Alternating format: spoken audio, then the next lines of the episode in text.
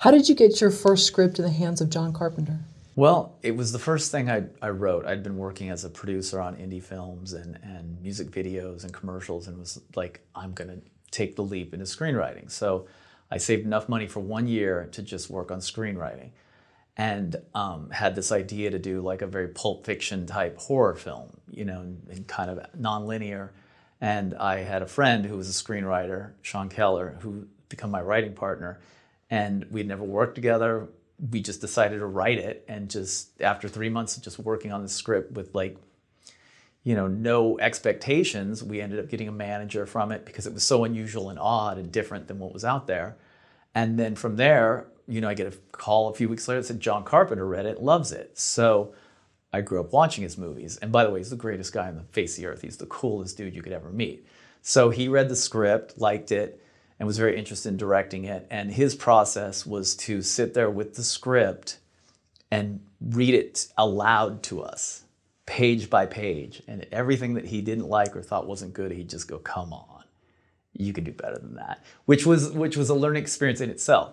And it showed, it taught me a lot about what directors are looking for and what they want. And he was a great teacher. And the film never got made, but it was a really good experience. And then from that, we actually did an uncredited rewrite on his last film, uh, The Ward. So it, it worked out great because we got paid to, to rewrite the film. So we've worked with Carpenter twice, and he's a really good dude.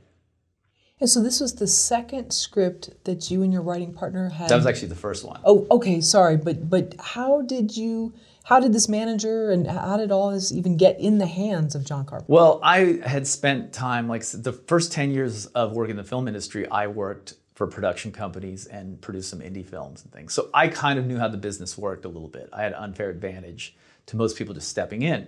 But I spent 10 years working in the world and making some connections and also understanding how, you know, scripts work. So I really had worked on a few things where I was like, I could probably write as well as that, you know, or even, you know, saw what other people were making and some other screenplays. I was like, I think I could do that. So that's kind of where it came out of. And just, you know, we, also knew that we had to write something that was really unusual and out of the box. We didn't write a script to be made, we wrote a script to get noticed. And that's where I think really it worked. It was like, okay, this gets made, that's great, but people will not forget this script. And it did what it was supposed to do because it got us, you know, it got us a manager and then later it got us an agent from another script and just kept the ball rolling. And people still ask me about that script. And we've optioned it, I don't know, maybe six or seven times in the last 15 years. Still hasn't been made, but it's it's done well. And when you sat down with uh, John Carpenter, where was this? Like an office building? Yeah, he has. I'm not gonna say where his office sure, is, but sure, he has yeah. a. Uh, yeah, he has an old craftsman. I think maybe he lived there like 20, 30 years ago. That he still owns. It's been converted into an office, so it's cool. You go in there and all his posters are up, all his scripts are there. You know, he just sits in the back office and and just you know most of the time when we would talk about the script we'd also talk about basketball and music and all these other things and he gave me a lot of advice about the film business. You know, he would say, you know, people are going to rip you off. They're going to do this. They're going to do that. Don't start writing until you get paid. You know, do this and that. And one of the best stories I have about him is when we were doing a, a, rewrite on the ward for him. There was a big conference call with all these producers, and everybody kept telling us what to do. And he stopped everyone, and he just said, "Hey, let let them go do what they do." And it was the coolest thing because we knew all we had to do was just talk to Carpenter. You know, it's like well, deal with everybody else. And pretty much the script, the rewrite we did was the movie that that you saw. So, yeah. And when he started going through the script and saying you can do better than that, did he did he show you what better was within the script? No, he no he's he let you he kind of treated you as a, as a professional. It's like this can be better, which means you need to go figure out how to make it better you know, and just some lines he'd be like, you know, a hero would never say that. The lead of the movie wouldn't say that. You know, so it was a good, good, you know, education and understanding that like they're not going to do the work for me on things I didn't do correctly in a script. It's like, you know, and and that's not necessarily their job. It's like this isn't working. So you need to give me option A, B, and C. So that was a really good lesson, you know, from somebody who knows films backwards and forwards. And so when you and Sean left there with your, whether you put paper clips or post it notes or whatever, how are you racking your brain to go? Why didn't he like this? What you know, like what was no, that it like? was just like I can't believe we're hanging out with John Carpenter more more than anything. But but he was so he's he's like like he's probably one of the best people I've ever met. Not just in the film business, but just a great great person and, and super cool and just you know gives great advice. And it was just he didn't do it because he was you know from a place of like come on. It was more like you can do better, and he would say you can do better. Just you know was really pushing and and really dug the script. And you know, to have somebody who you watched his movies growing up say that is like, you better listen. You know, so it was part. It was it was part of educating yourself. I still I've been doing this 15 years professionally as a screenwriter. I'm trying to educate myself all the time to get better every day. So, good lesson. And Jim, were you paid for the script? No, that one was just work to try to get it to the finish line. That happens sometimes. Sometimes things are options, sometimes they're not. If you're you have a good attachment like a director like him, you know, you sometimes work on trying to get to the next level to go out to get the financing. So not every job, you know, or every every project you work on is, you know, you're not always getting paid. Sometimes you have to you have to make that decision. Do you want to do the work to try to get to the next level or do you want to try to get paid? You know, and sometimes there's no one's going to pay you. So it's like there's it's either the market doesn't want it right now or will want it with attachments or you know it's a tricky thing most people in the film business you won't make money unless multiple people want to buy the project if just one person wants to make it they're like sure we'll give you an option we'll do this um, we may have optioned that script i don't really remember but it wasn't you know it was never purchased so and a lot of times you just get an option you don't get paid for a script you read these stories of people you know selling a script here or there that happens but if you're more in the indie world, 10 million and under, you option a script. Maybe they'll give you five grand, maybe they'll give you 10 grand, maybe they'll give you $100. And when the movie gets made, the first day of shooting is when they actually pay for the script. So if you want to be a team player and get the movie made, you have to work a lot for free. And so going there, you and Sean both knew we're not going to be paid, but we see the opportunity exactly down the line, and exactly. willing to put in. It was like having a master class. It's like you know, it's yeah, where the guy's sitting there, you can ask him anything you want. So yeah, it's great. What's the story behind your first screenplay sale? So first screenplay sale was the script we wrote after the John Carpenter project, which is called LA Gothic. This was called Damned, and this script was got out and it was picked up by a pretty big producer, and they arranged the financing for the film and they actually paid for the script. And what happened was a few days before shooting, it was fully cast. Um, I think they were shooting on like a Monday and this was Friday. The cast was getting on plane flights to fly out to Missouri.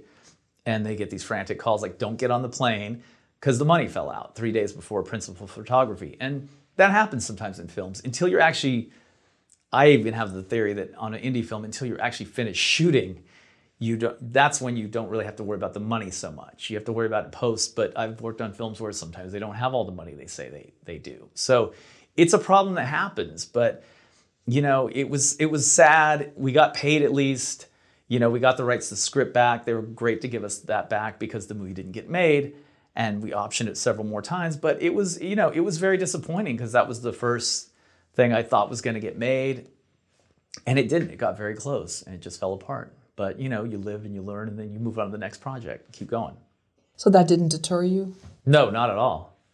No, it was, it was. It actually made me think even more. Okay, we got to work even harder on the next project and and get something made because it came so close.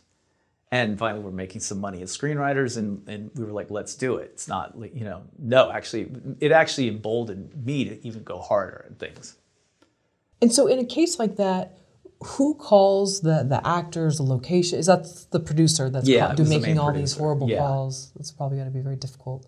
Yeah. And so there was no chance of maybe in a month it was basically this is done. They they talked about it, but usually in these kind of projects, if that happens, it's it's kind of hard to regroup. You spend so many months putting the whole team together, doing everything, getting the actors in line, you know, getting their schedules, making deals, and then for it all to go sideways and not know when you're going to pick it back up, it's very difficult. It does happen. Don't get me wrong, but it's it becomes like okay, you know, there's a little bit of a, a jinx on a project at that point. So you just kind of have to move on and and just try to make the next one. And sorry, this was your first screenplay that you wrote, or you had written? Second. Pre- oh, second. Second, Okay, with Sean. Yeah. Okay. one. And the, with the first one, Um, did, did you expect anything from that? That was the John Carpenter one? You know, the expectations were just to get noticed, really. Because it was it was really kind of crazy. And and that's another thing I talk to people a lot about is like, you know, what are your expectations with the script? Is it, you know, if you write something to sell it or to get it made or to get noticed? And a lot of I think young screenwriters don't try to write something to get noticed you know because if you want to do this for a living it's something that you've got to like you're not just going to write one script you're going to be writing every day all the time and have tons of scripts. Do you think the chain of events would have happened today because things have changed so rapidly in so many ways? Do you think that same story could be duplicated again either one, whether you get a script that you know you won't be paid for, but into the hands of some master class oh, person, de- oh. basically oh, a master. Definitely, it happens mm. all the time. Oh, it a does. Lot, okay. A lot of people who become big writers, um, they they write a script that turns into a sample. And even I've had that several times in my career where there's like a sample of like a horror film that everybody was into, and then a thriller that everybody was into, and then uh, recently wrote a really big action film that that's getting a lot of uh, traction right now, but it's also just in the last few weeks got me up for some big writing gigs because you know if, the, if you're trying to get a job for an $80 million action film, you can't show them a $1 million horror film. You have to have that sample that gets people's attention. And you know, professional high-level producers read these. They know by your sample if you can do the other job.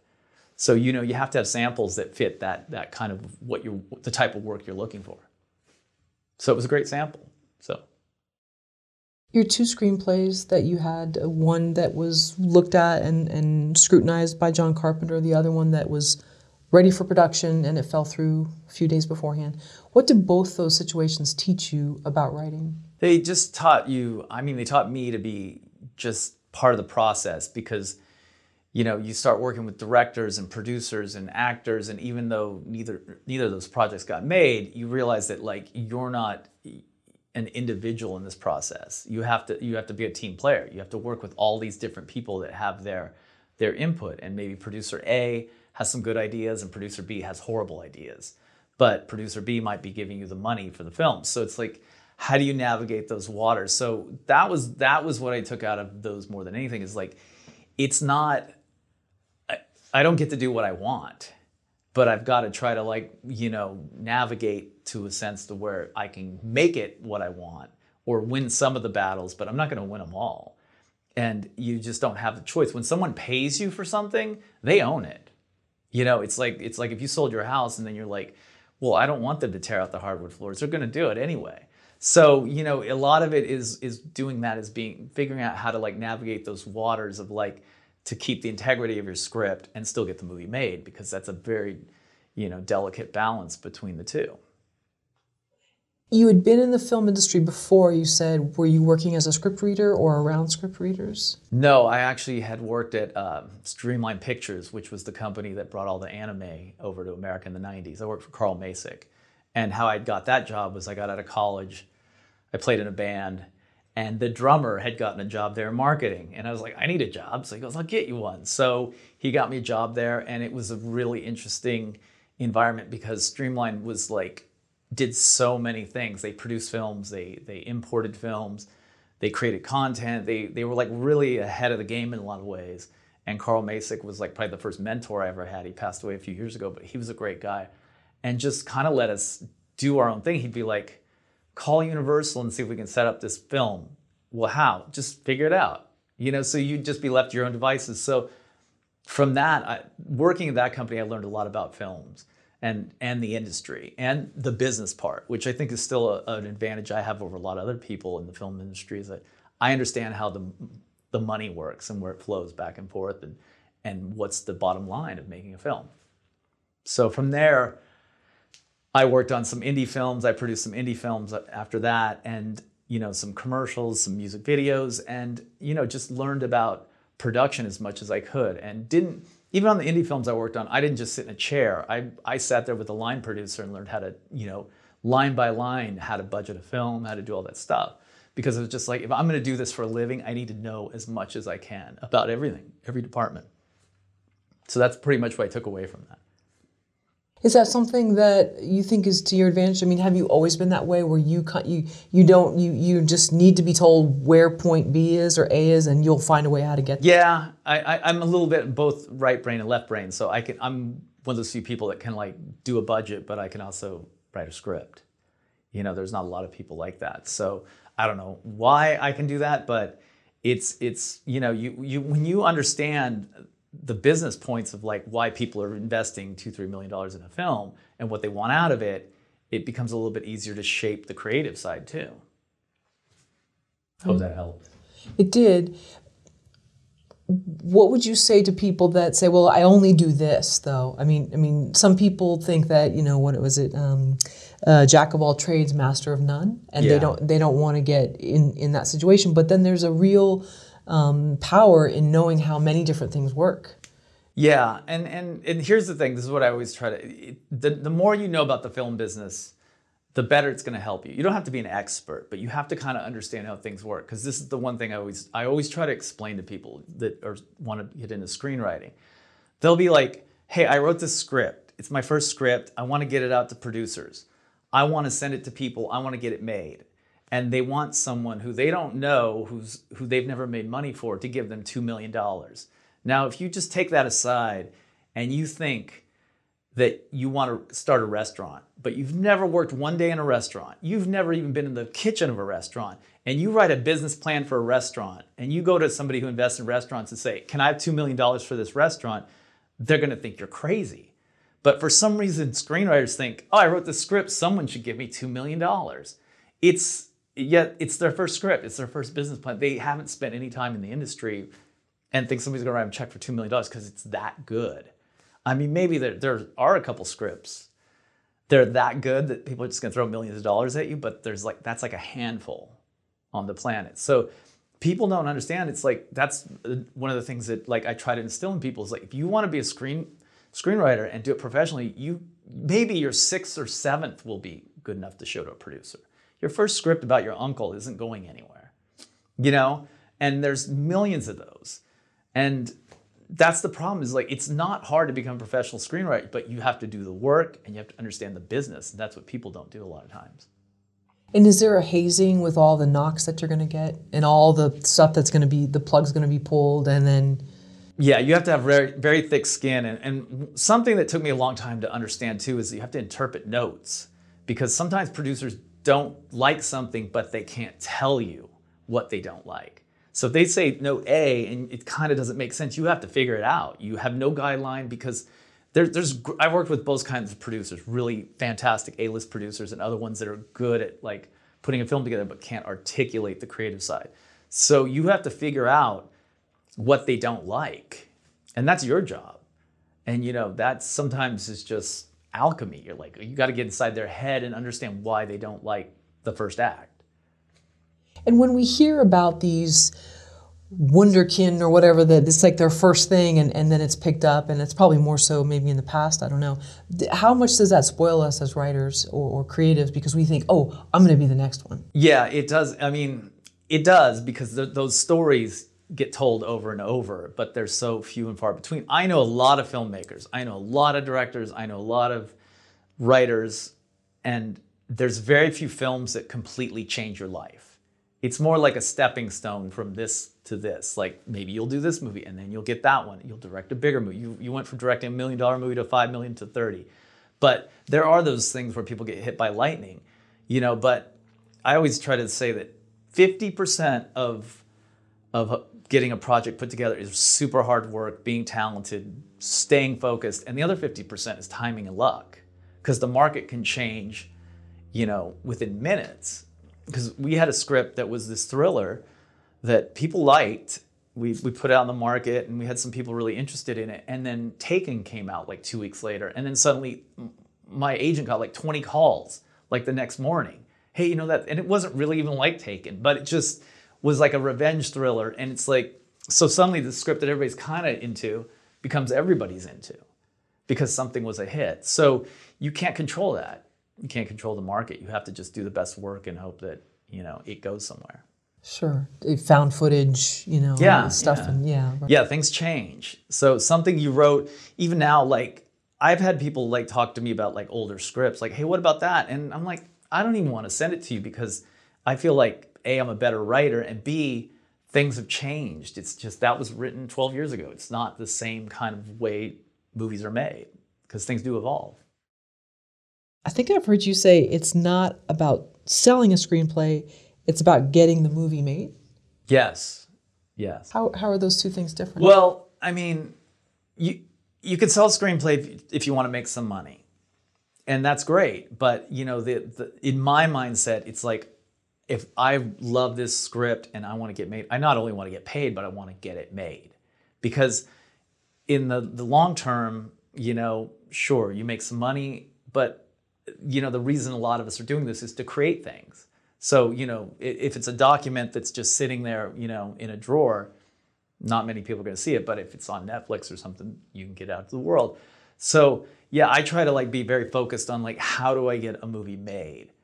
But I also have a personality where once I start getting into something, I, I won't let it go until, you know, and just push and push and push.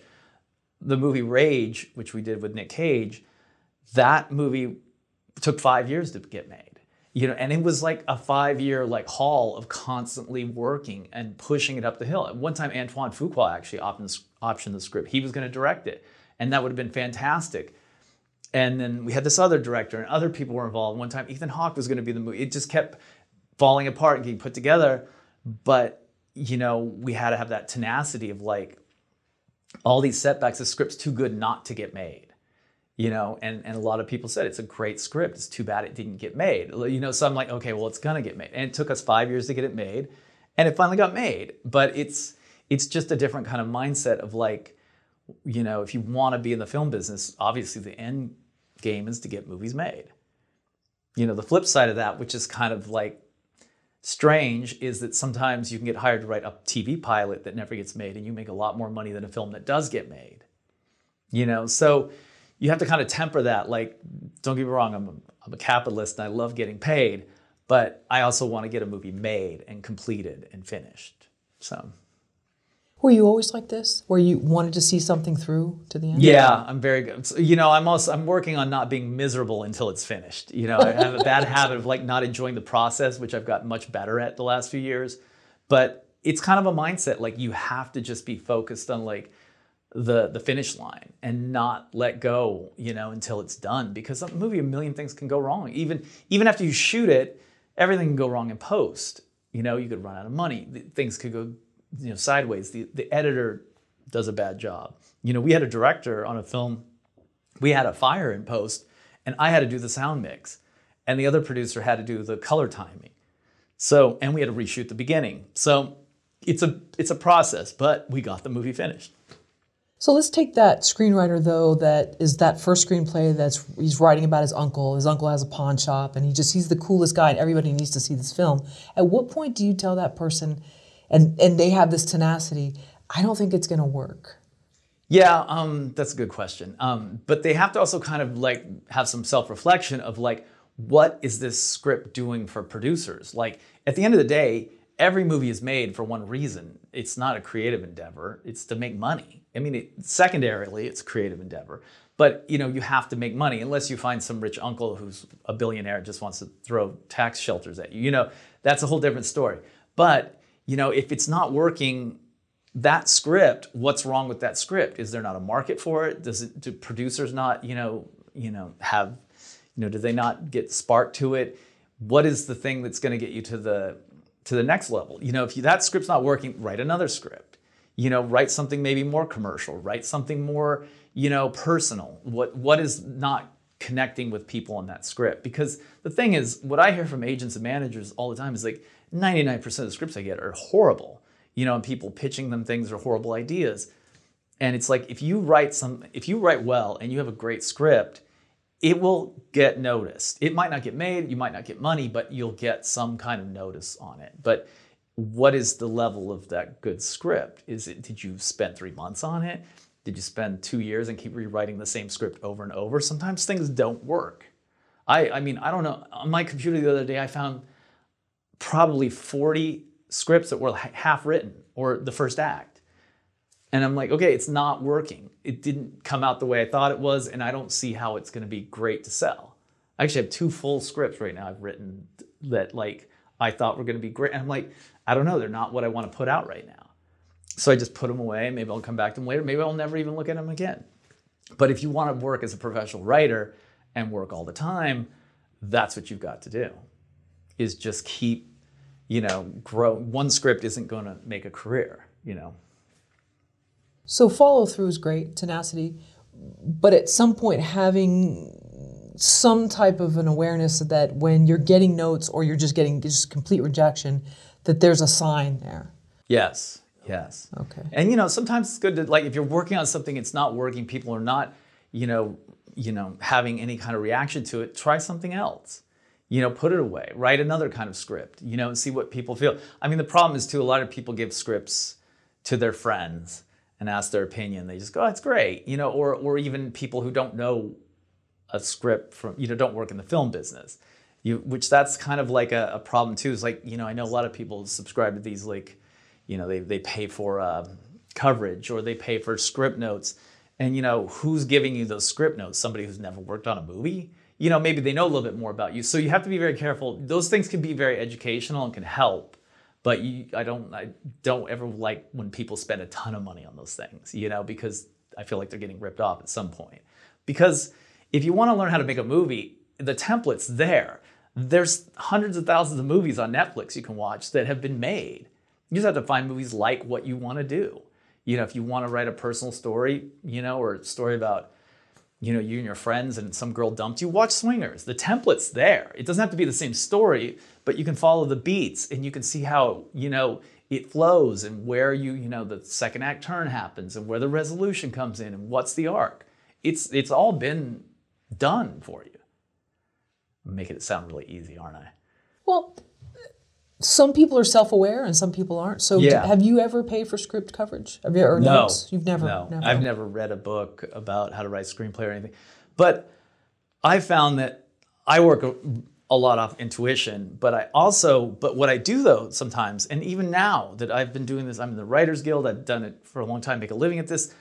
Even recently, I pulled up a script for a film because I wanted to do. a I was thinking about a spy idea that was very similar. I found the script online. I put the movie on on Amazon Prime and followed the script with the movie. I don't need to do that, but I did it anyway just to follow the beats and and you know see what got shot. What then that's a great exercise for people because sometimes a script you can see what's in it and what's not. But I'm like, this has already been done for me. It's a different story. I have a completely different idea for a different story, but this spy movie was awesome. So I'm just gonna watch, you know, where all the beats happen and the, the formula's there because you know, making a film is like a pop song. It's there in the box. It's two hours long or 90 minutes to two hours. You know, you're not reinventing the wheel. We were talking off camera about The Exorcist and Friedkin and Bill Blatty, and I think you just mentioned something about rhythm, and, and I remember that Bill Blatty talked about good writing has a rhythm. Can we talk about that in terms of screenwriting? Yeah, you have to um, really understand the rhythm of a, of a film. Like think of it like, you know, you, you've, we've all seen lots of films. You have to think of it like, here's the opening. Where do we go now? Then what do you see next? Then when do you go back to that character? Then when do you see, you know, the bad guy show up for the first time? You innately you should understand those rhythms because they've been done time and time again. You know, maybe that script wasn't originally written like that, but when they shot it, they edited it like that. But there's a rhythm to films which is any good film and any successful film, you know, which you have to kind of pay attention to. Like, you don't stay with one character. I mean, if it's a character study, that's a little different. But if it's an action film, you don't stay with character A, you know, through the whole movie. You know, you have to go see the bad guy. You have to go set up what's going on here. You have to go do this.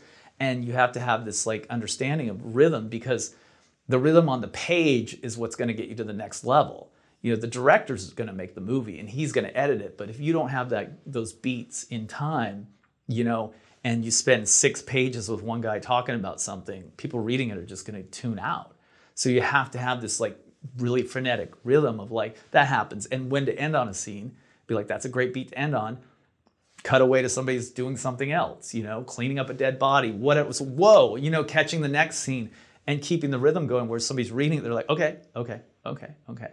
So really good filmmakers, you know, do that in the films, but you can apply it to your script as well.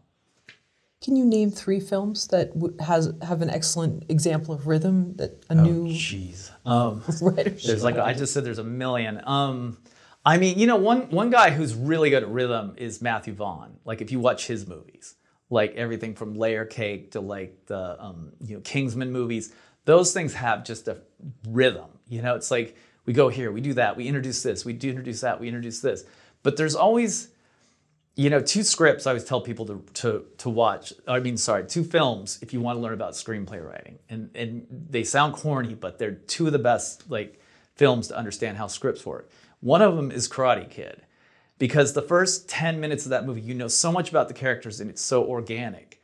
I mean, even when Daniel LaRusso shows up at his new house with his suitcases, he has to kick the, the gate in and he goes, yeah. And then the kid behind the gate gets knocked over, goes, you know karate? I know karate. You know, you know, it's so simple and so easy to understand. All the characters you you see what happens to them or what they're doing and you understand the characters. And within 15 minutes you know everybody in the movie, what they're about, you know, how did they introduce Mr. Miyagi? Mr. Miyagi, oh, the sink's broke. Can you go find the handyman? So it's very natural and organic and quick.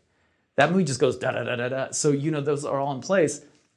And then the other film I always tell people to watch is Urban Cowboy because that has such a great rhythm of like almost using no exposition. It just kind of goes, okay, he's leaving this house to go live here. He's going to do this. He's going to do that. He meets this girl. They get in a fight, and the next thing you see is it's their wedding, and they're taking photos. It's just got this this pacing that explains so much without bogging you down in exposition.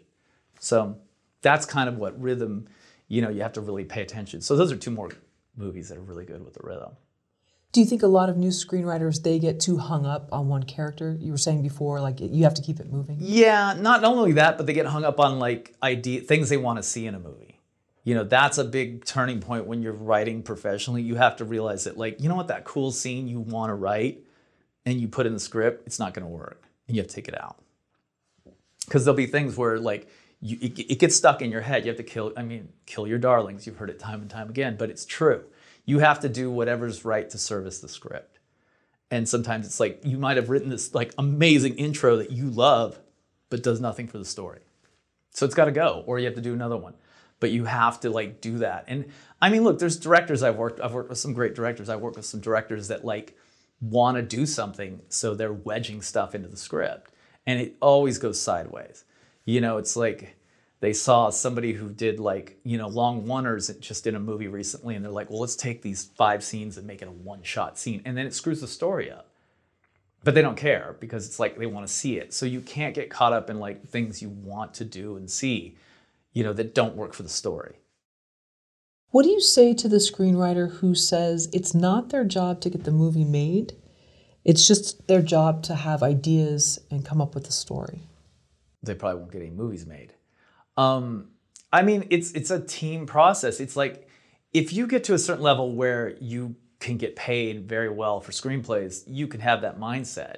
You know, but those are high level professionals that are like, yeah, you know, I got paid a half million dollars to do this and that, and good luck. And they know it's a money gig, and maybe it might get made, maybe it won't. But if you want to like work more in the, you know, ten million dollar and under like indie film trenches, you've got to like really, you know, be part of the process or you know what'll happen? You'll just be cut out of it completely. You know they'll they won't ask you and then you know you'll watch a movie and this has happened to me it's something that i worked on that like i wasn't really part of the pro and you don't even it's not even your script it's not even your story and your name's on it. So it's it's in your best interest to stay involved in the process and to be a team player and you know nobody wants to deal with a negative writer either if you're like no those ideas are bad or that's bad you have to kind of frame it in a way that like that's good. What about this? Oh yeah, you know you because you have to become very you know if you're going to do this for a living, you have to not uh, let criticism affect you. You have to just be like, okay, if somebody doesn't like something, no big deal, because other people that don't do this all the time, like some producers and some actors and stuff, they're very precious about their ideas and can get very emotionally hurt if you just go, no, that's bad.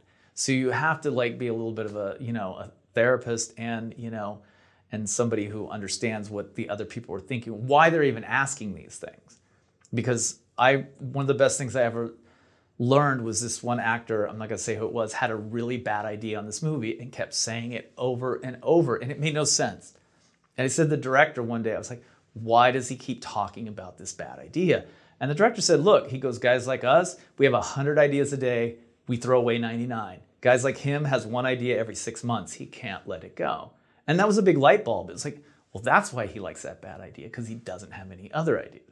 So you have to kind of manage that and be part of the process, or they'll just leave you behind. They'll just go make the movie without you.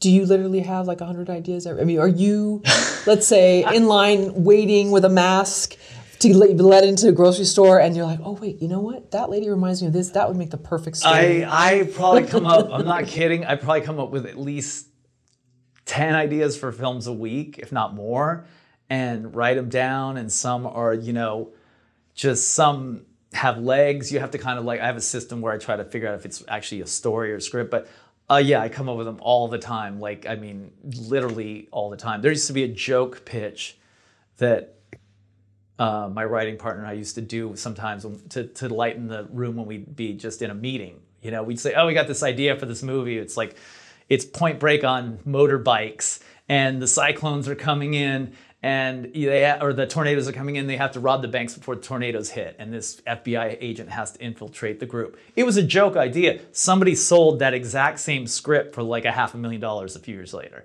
Like no i don't think they stole our idea or anything. It's just in the ether. But it's what seemed like a joke idea somebody else you know sold so it's like you have to have a lot of ideas and you have to know like what ideas are going to work because there i've worked on a few scripts that are great, fantastic scripts, and nobody wants to make them because there's just this issue or that issue, or the producers think it's too hard, or it won't make its money back. So it's a it's a balance between the business side and the creative side. So when you do have a great idea, what is your process for at least putting it somewhere that you can come back to and, and how do you know whether you want to take it further?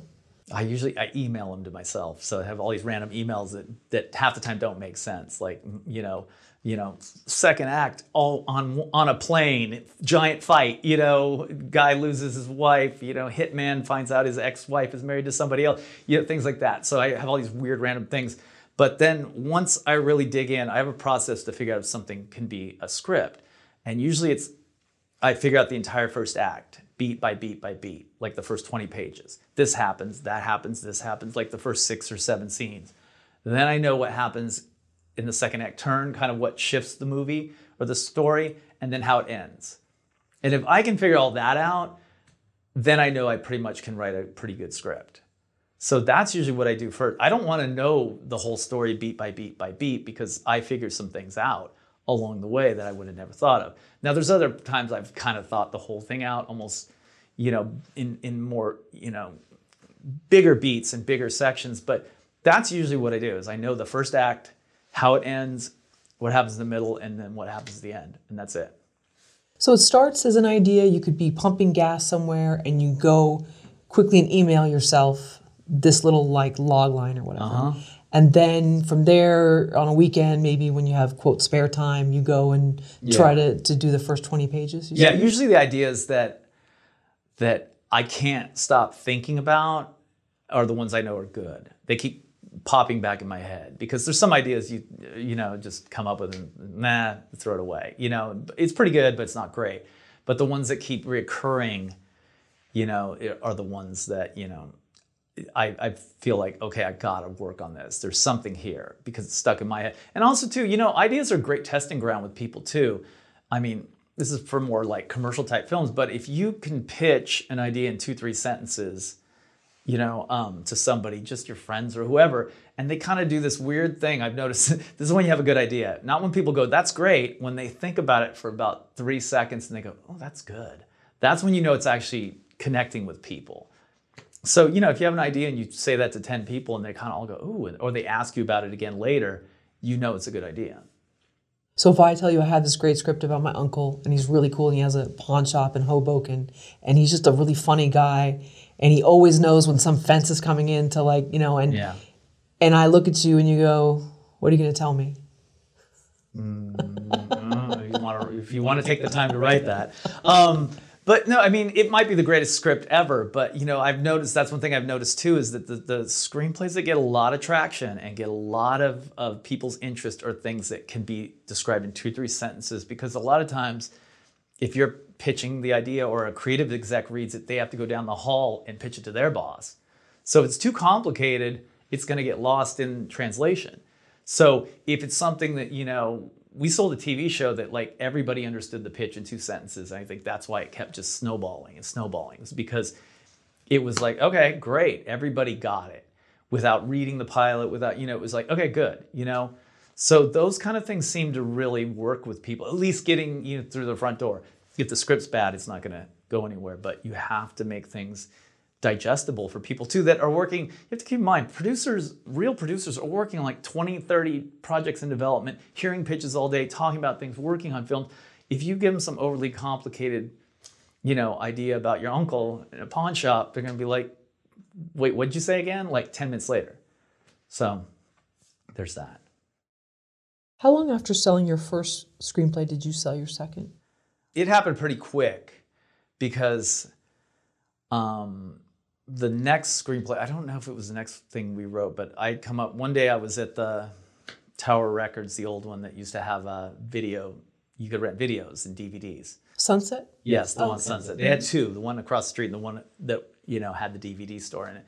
And I was looking at DVDs and I was like, I had this idea. It was like Dario Argento. I saw his, he had a section. I was like, his movies are cool. And, and you know, I, I watched a lot of his movies from the 70s. It's like we should do a retro kind of Dario Argento film. And that was when horror was really hitting its peak in like 2007, 2008.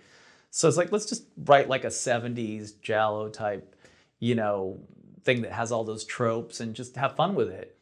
And we did. And literally, like, I don't know how this happens, is like two months later, this friend of mine who's from Italy goes, Oh, you have something like Dario's movies? I'll send it to Dario. And we're like, I'm like, okay, I didn't really know this guy that well. So and then I get a call like a week later, it's Dario Argento on the phone from Italy. He's like, I love your script, I want to do it.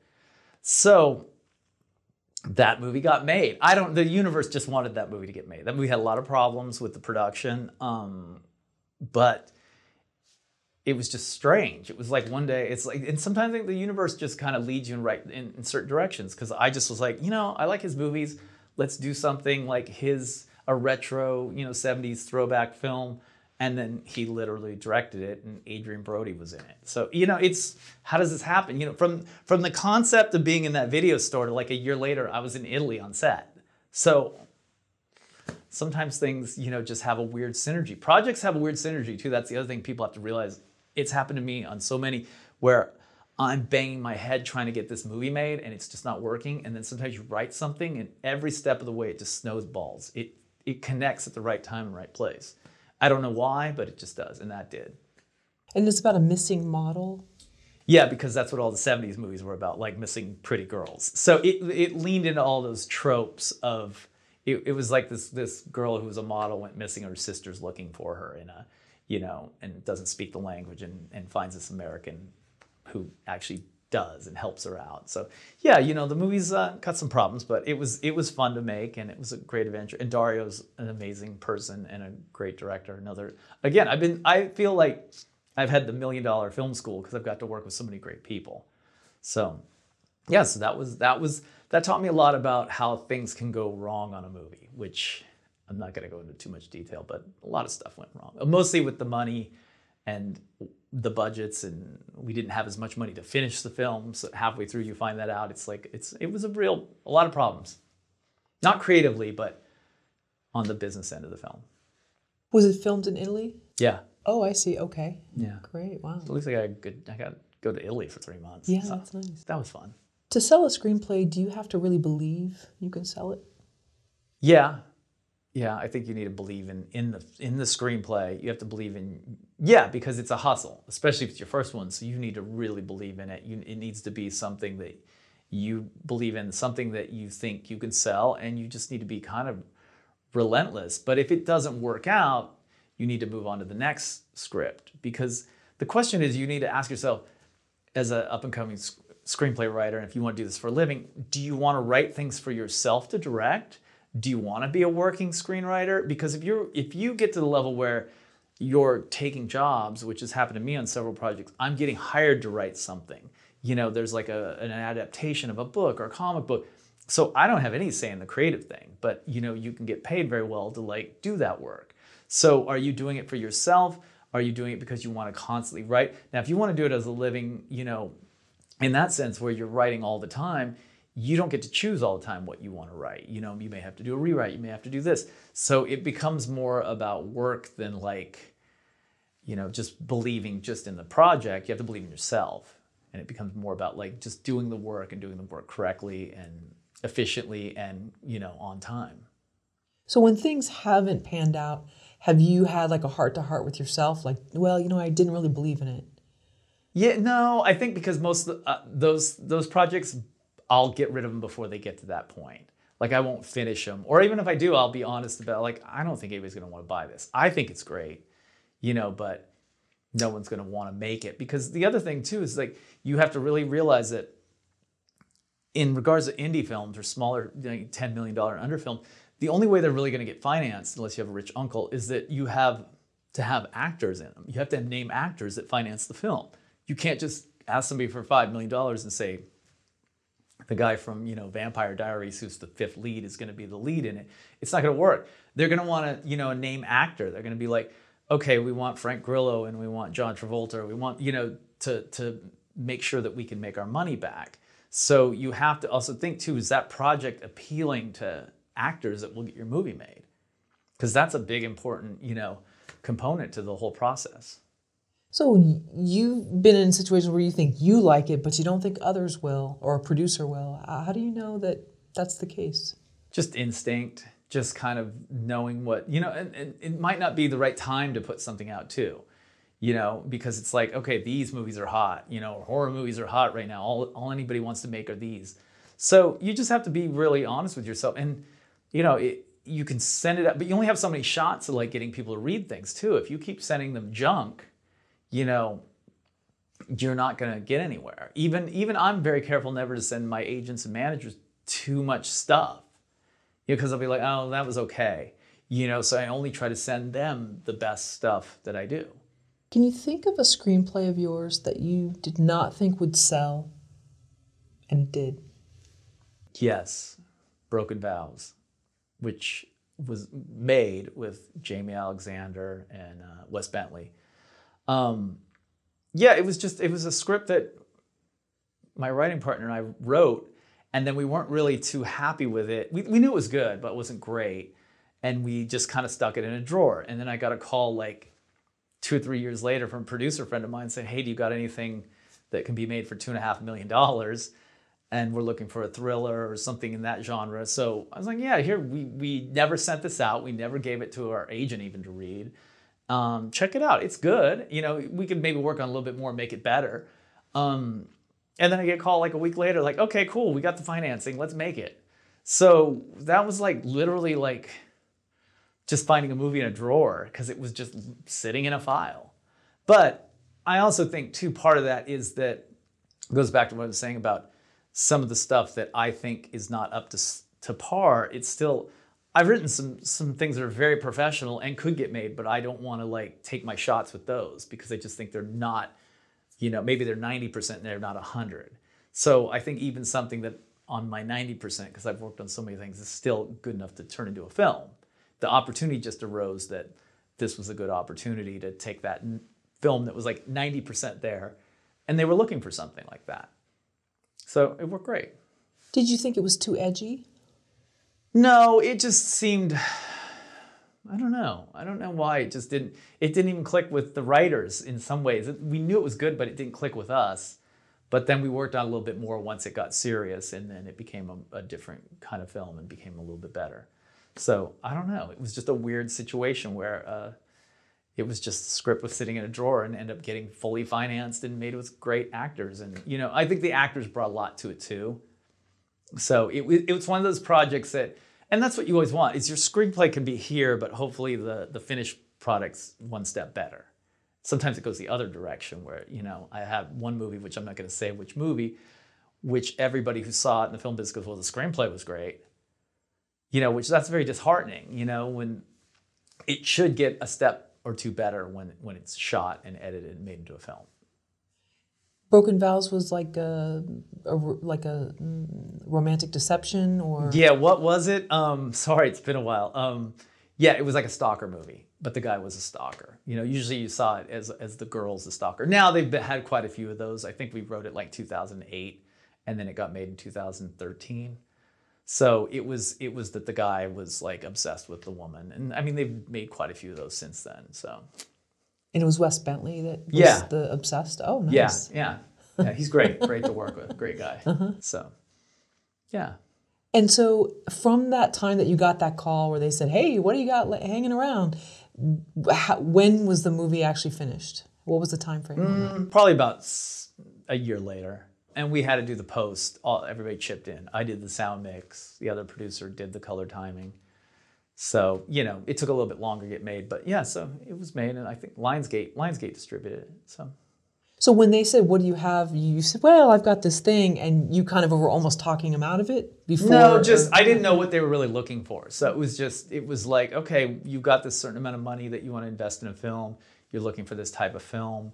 Um, but i did tell them from the get-go i was like this is the kind of film we can easily cast because it's got some good parts you know for actors in their you know between 25 and 35 which is a really good spot to find some good actors and we did What no BS screenwriting advice can you give to young screenwriters or even older who've never sold something and think that they can make a living at this? Well, you got to really be realistic. You have to look at the steps involved. If and what is your uh, end game?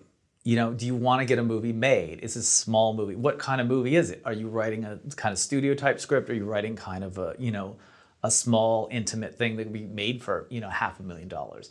So you have to kind of set the parameters of what you want to do, you know, and kind of take it from there. Because if you're a young screenwriter and you want to do this for a living, I mean, you need to write a couple samples and write some scripts. You know, you need to be around the film business. You know, uh, TV's given a lot of opportunities to, you know, being on writing staffs. There's so many TV shows now too. That's a great way to becoming a writer's. You can become a writer's assistant, get to know the the working writers, you know, and you'll actually get paid taking notes, doing things, and learn how it all works, and that that will help you with jobs. If you're a little bit older, I mean, you should really work on you know, work on your screenplays, but also determine what do you want to do? Is it something that you want to try to get made on your own? Do you want to try, you know, like it's a little bit different. Are you writing a John Wick movie or are you writing a, you know, small intimate thing? Because if it's a John Wick movie, that means you have to sell it through the studio system. That's very hard to break into until you like are working at a certain level. It does happen, but you usually have to work your way up. You don't just you know, all of a sudden you're not up for like these gigantic jobs of writing, you know, hundred million dollar films. So that's that's a whole kind of skill set into itself. So my advice would be just just keep working, but work on your craft because people don't do that. They don't, you know, they don't take the time to actually keep rewriting and learning to write. You know, they write one thing and they think, here it is, world, you know, and that that's why it doesn't get made, and then they get frustrated. But I think anybody who's going to take if you're determined and you want to take you know 10 years of your life working super hard to get somewhere you can get somewhere. You can get some movies made you can you can do it for a living but you have to really like buckle down and be like okay am i to like save enough money for a year? That's kind of what i did. I said i'm just to save enough money so i don't have to work for a year focus on this. Or just really you know and being in la is a big part of it too. It really is. You know unfortunately it's like it's hard to become you know a professional screenwriter when you're in missouri or somewhere because a lot of the connections you make and people you meet you know i ran into a friend of mine who's a big producer at the coffee bean one day i hadn't seen her in a while and she said what are you, what are you working on i go well we got this zombie thing and she goes oh call me later and then we got paid to write it for, for a huge company so it's like but those are relationships I developed for a long time. But if I wasn't in LA, I wouldn't have ran into her. You know, it's, it's these are just things that you know happen, and you know, so it's that's another part of it too. So you have to be in the game. You have to be around it. You can't just you know be outside of it because there's a lot to learn, a lot of people to meet. And it's all about relationships too. What year was this that you had saved up the money so that you could live for a year? And I think it was 2005. Oh, okay. So the economy was doing well. So things Yeah, I produced going- I produced a movie with David Boreanaz, and then I did a big music video and and got paid well on both those. So it's like, okay, now's the time. So um, yeah, because I didn't want to keep producing films because producing's producing's fun. I like producing, but it's different. It's not that creative. So I was just like, now's the time. So what I did is I just planned for a whole year. It's like, okay, I'm just going to focus on this, and it worked. But I'd worked around. I'd been in the business and worked in the business and knew people, so it wasn't, you know, coming out from somewhere, moving to LA in a small apartment, just going, okay, I got a year to make it. But you know, if you want to do it, you can do it. It's not the good thing about screenwriting. It doesn't take a ton of money to do it. You don't. I mean, if you want to make a short film, that you have to hire a crew. You have to shoot. You know, to write. You know, even the other day, a really big A-list director, I'm not gonna say it was. He goes, "Writing's free." You know, if you want to just sit and write and do as many drafts as you want, you it's your time, but it doesn't cost you anything. So day one of that, like we're doing this. I'm not, you know, I'm not taking any new commitments on. What was your? Did you like schedule things out? Did you have it on a calendar today? No, I wish first I was that. I wish I was that organized. It was a lot of intuition, just like okay, now feels like the time, you know. So no, it wasn't. I wish it was more planned out, but you know, sometimes, you know, some of this stuff just happens. But you have to be in the game for it to happen. You know, I put myself in the situation where it's like, okay, this is all I'm going to do, and just talk to people about it. You know, annoyed agents that I knew. I was like, hey, I wrote this script. I'm working on this script, and they didn't care. You know, even though I knew them. You know, they're like, great, good luck. But I was like, okay, this is the time now to be really focused on on on just and not really having a plan B. And how many hours a day did you write Mm. during that year? Probably like three or four. But I think after f- four hours, you get a little bit like diminished returns. Now that doesn't mean the other five or six hours a day I'm not thinking about the writing. Like, but physically sitting there behind the keyboard, usually you try to limit to like four hours because after four hours you start getting if the work starts getting a little like, you know, not there, you know, you're not sharp. Why keep writing? But I'm always thinking about things. Like a lot of things when I write, I don't touch keyboard till I've figured out the whole, fir- like I said, the whole first act, the second act turn, and I will, I can sit down one day and write 20 pages, but I've thought about it for two or three weeks, and maybe just wrote out in beats what's going to happen, and then you know it's not the best 20 pages in the world, but I can do it one day, in a couple hours, but I know where everything's going to fit and what the beats are, and then I'll go back and rewrite the dialogue and rework the scenes, but I know what's going to happen.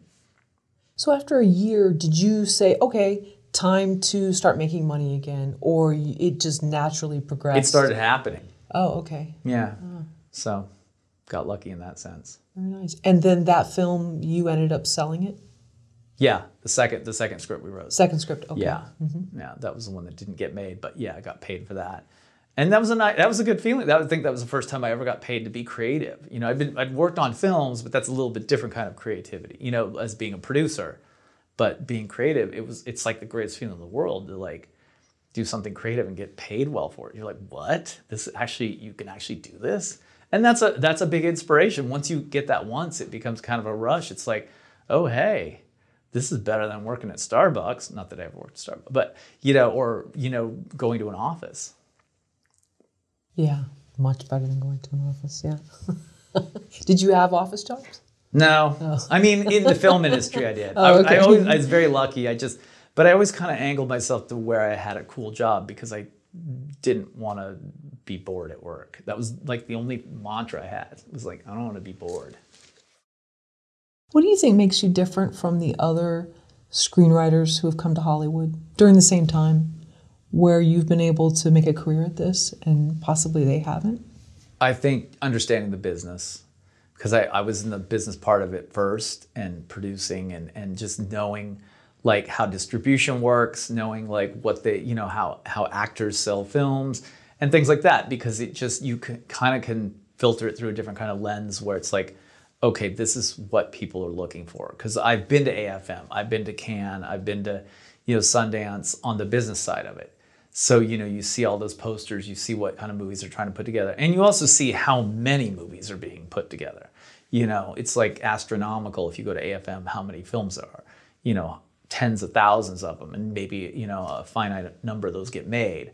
But you see a reoccurring theme and you kind of understand how these people work, you know, and it just depends on, on what kind of like, you know, level you're at too. Studio level is completely different. I'm talking more about the indie world, you know. But uh, breaking into the studio world is very difficult as well. Like you said, you have to work your way up on that. So I think that gave me advantage. Though just understanding um, the business, and I can also put myself in the mindset of a producer when I'm writing something, and I know okay, the producer's not going to like that, but they'll like this.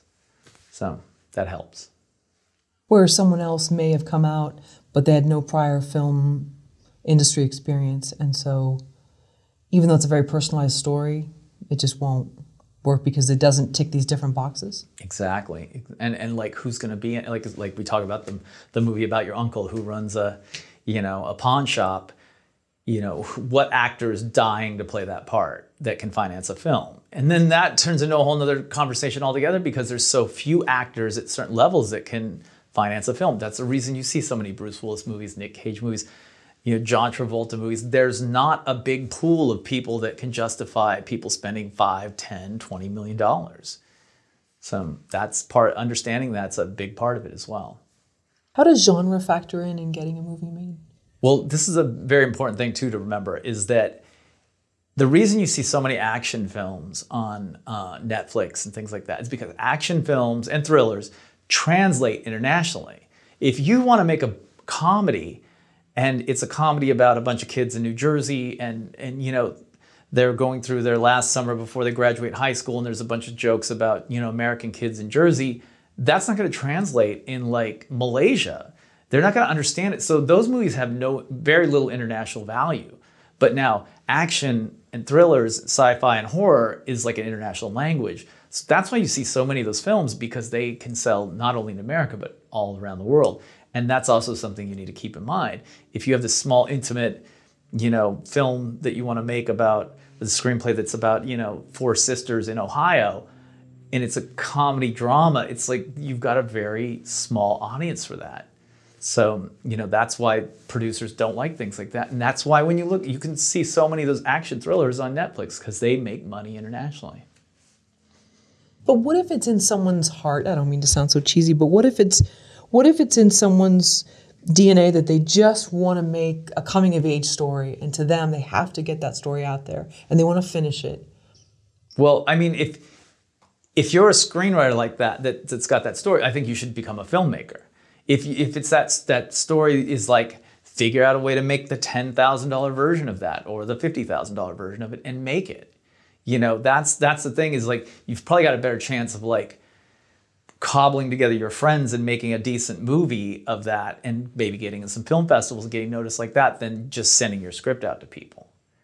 So uh, that's what I would suggest. You know, now that takes money and, and resources, but if that's your passion project, you know, spend a few years, you know, putting together all those resources or figure out a way to shoot it. There's, you know, there's great films that have been made for $10,000. You know, you just have to understand how filmmaking works. That's a whole nother conversation altogether, but you can do it. I think we've already touched on this, but is it correct that you didn't get an agent until you sold your first script? I had a manager. And then um, when we sold the second script, there was an article about it in the Hollywood Reporter. And then literally that next morning, there was like 10 agents called. Now, you don't always need it. Here's the thing is agents are great, but they're not a magic bullet for your career either you know they do things for you and managers do too but you have to do a lot on your own you have to meet producers you have to get out there you have to do things um, and i think actually part of that what got the ball rolling on that that film was was people really dug the script but i think the reason we got involved with those producers because i'm forgetting some of the stuff is a friend of mine who'd worked with me on a film that i had produced who was a production coordinator was now working for them as a development exec. And she was like you should check out their script. So it all kind of tied together from one thing into another. So it's all about those relationships again. What was the title of the article? Don't remember just it was one of those generic sold sold a script you know? But back to the agent manager thing it's like you know they're great to have but they they work, you know, they only have so much resources to give you. You can't like rely on them for everything. Even if they care and they they take the time to read, but they have 20 other clients. So you have to like really understand, you know, what how to use them as well, have a relationship where because they they're bottom they have a bottom line. You know, they have to make money too. So a lot of people think, oh, I just want an agent manager, but you have to think, what are you providing them? Are you selling things? Do you have things you can sell? You know, are they to take you on as a client and build your career? So where are you in the process as well? And what do you provide for them? And so when you got those calls the next day, how did you know who, which person you wanted to go with or, or even entertain going with? You have you have meetings and you meet with them and then you kind of just decide, you know, who's who's the correct person, you know, based on chemistry. based on instinct, and and also to um, yeah, chemistry, and and also the manager will kind of push you in that right direction too. We had a manager at the time, and they were like, hey, you know, our manager said I've got some other clients with with him, and you know, so it's all very there's a lot of synergy there when you got those calls, and I'm assuming it wasn't like you woke up and then your phone's buzzing. It's like one of those. No, it's not that, like that. Hey, Jim, this is so you know. So, but how did were you like? This is happening. Like I've I've made it.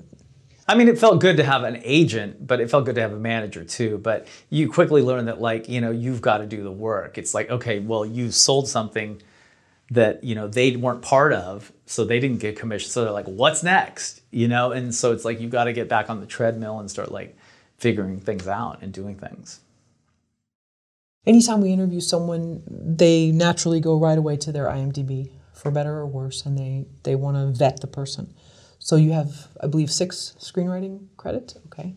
Can you talk about how many you've written and how screenwriting actually works and how selling them actually works? So you have six there, but probably you have many more that just aren't on your IMDb. Yeah, I, um, that's a good question. Is I mean, there's I've probably written I don't know maybe 80 screenplays. Um, probably optioned or been hired to write at least 20 or 25. I don't even know anymore. But um, the thing is that there's different things too. It's like sometimes you can be hired to write a write a script. You know, we wrote a script for Antoine Fuqua who hired us to write this movie about the LAPD. So sometimes you're hired; those don't get made, and then you don't they don't show up on you know your IMDb credits or you get hired to write a pilot. I've written several pilots for TV shows that haven't been made too. Um, you know, and then sometimes things are optioned, you know, or people buy things they don't get made. So it's always different, but you know, um, so that's probably the you know I don't know. There's been a lot. The thing is, I have this rule of thumb to make a living in the film business. I have to have almost 20 projects in development or I'm working on at any given time. So whether I'm writing something right now or have something out there or producing something or trying to put something together or something over here, because the formula I think is if I have 22 of them might get put together. So that's what I'm gonna get paid off of. So, uh, you know, because this is how I pay the bills, I have to think like that and have to have a lot of things going on. But yeah, you know, that there's a lot of things, you, a lot of work you do that doesn't show up on IMDb because it's things that you wrote that didn't get made or were optioned or, you know, you got hired to write and once you get hired to write something, if it doesn't get made, you don't own the script. They own it. So I don't know what they're doing with. You know, there's several projects. You know, we wrote a really big teenage zombie thing for QED, and they're not even around anymore. So I don't know who even owns the rights to that. But we got paid, so someone owns it. You know, so there's there's things that happen like that. So IMDb is not a full. It doesn't. I'm nothing against IMDb, but it doesn't indicate. It's not a full barometer, or, or it's not your resume. No, no, exactly. Like I put my resume on, on LinkedIn. Like like I've been hired to write or, you know, work on like I don't know at least twenty things. Like you know, we just had a TV project that didn't work with a really big A list you know, director, but we got paid to write a pilot off of that. You know, had a TV show we sold to ABC that almost got made. So, you know, there's a lot of things that, you know, you get paid and you work on, but you build those relationships too with those people. So. Do you think most writers want to take shortcuts? No, I don't think so. I think, I don't think it's shortcuts, but I think they just don't dig in and do the work. You know, writing a script, you know, a first draft and just going, here you go, world. You know, it's like you may have to rewrite it over and over, especially when you haven't done it often. You know, you have to learn how things work and you have to get good at it. It's like any other kind of like craft or anything else. You know, it's like you don't become great in two months. You know, you don't you can't ride a bike amazing in two months or a skateboard or do karate in two months. Why why do you think you can just write a screenplay and the world's gonna come looking for it? You have to get really good at it and you have to learn every day and really watch a lot of films. You have to love films too. You have to really be into films and what's the structure of films and what are they trying to say in scenes and and you know just really be passionate about it. So that that's my thing. Is I don't think they take shortcuts, but they just don't do the work. So maybe that's a gigantic shortcut. But you got to get good at your craft. You got to keep doing, keep rewrite and write. If you want to be a professional writer, you should have a, a ton of scripts. You know, especially if you're young, keep writing a bunch of things. You know, get be- everyone's going to get better. You know, most professional writers are like on their seventh or eighth script by the time they sell something. You know, so they've gotten better each step of the way, and they've taken five or six years to get good at it. You were in a band, correct? Yeah, And what did you play? I played guitar. Oh, okay. Okay, great. And how long did it take you to pick up different chords and feel like you could be in front of an audience? Oh, Do the I- cool thing with the hair and yeah, this that was so long ago. I mean, yeah, I don't, I don't know. I started playing guitar when I was thirteen or fourteen, so it was. But I played in a band called Hate Department back then, which still are kind of around and were pretty successful and great guys. And they're still friends of mine, which is even more amazing. All those years later, we're still all good friends. So, yeah, it was fun. It was, you know, it, I thought I, I was going to be a rock star, but instead I ended up being a screenwriter. But you know, so it's not not the worst thing in the world. Is there are there similarities? So you you, needed maybe you didn't have to go to school for you didn't go to GTI or you didn't go to whatever Juilliard, but you you learned different chords. You probably listened and mimicked different songs. It's, Is yeah, there a lot of similarity? it's funny you say that because it's about I think about the rhythm of like things. Like you understand rhythm in in in story and just you know same thing with with music. It's like you go here, you do that. You go here, you go, do that. Because you know we talk about I talk with a lot of people about like films, you know, kind of more popular type films, not the avant-garde kind of films, are like pop songs. You know, they're not that complicated. It's three-act structure. It's all you know. There's they, you hit certain beats. There's this point where there's heartbreak. All hope is lost. It's like a pop song. It's very structured. You know, it's not like a prog rock thing. You know, there's movies like that, but those are few and far between, and not the ones that everybody sees. But for the most part, films are very structured and they they have a rhythm, and you know, you know something bad's going to happen here when you're watching it. You kind of know. You know, you know the pacing of a movie. They're they're all you know. You know at the end, if something happens weird at the end, you're like, that can't be the end because you know you've seen it so many times in films. And just as music producers know this is going to be a hit, it, it fits these different things. The same with film. Yeah, I mean, not so much a hit, but you know if it's going to work or not. You know, get to some. But you know, there's things like, like I said, there's been a few screenplays we've had out there where I'm like, wow, people really like this. They really responded to it more than I even thought. So, you never know.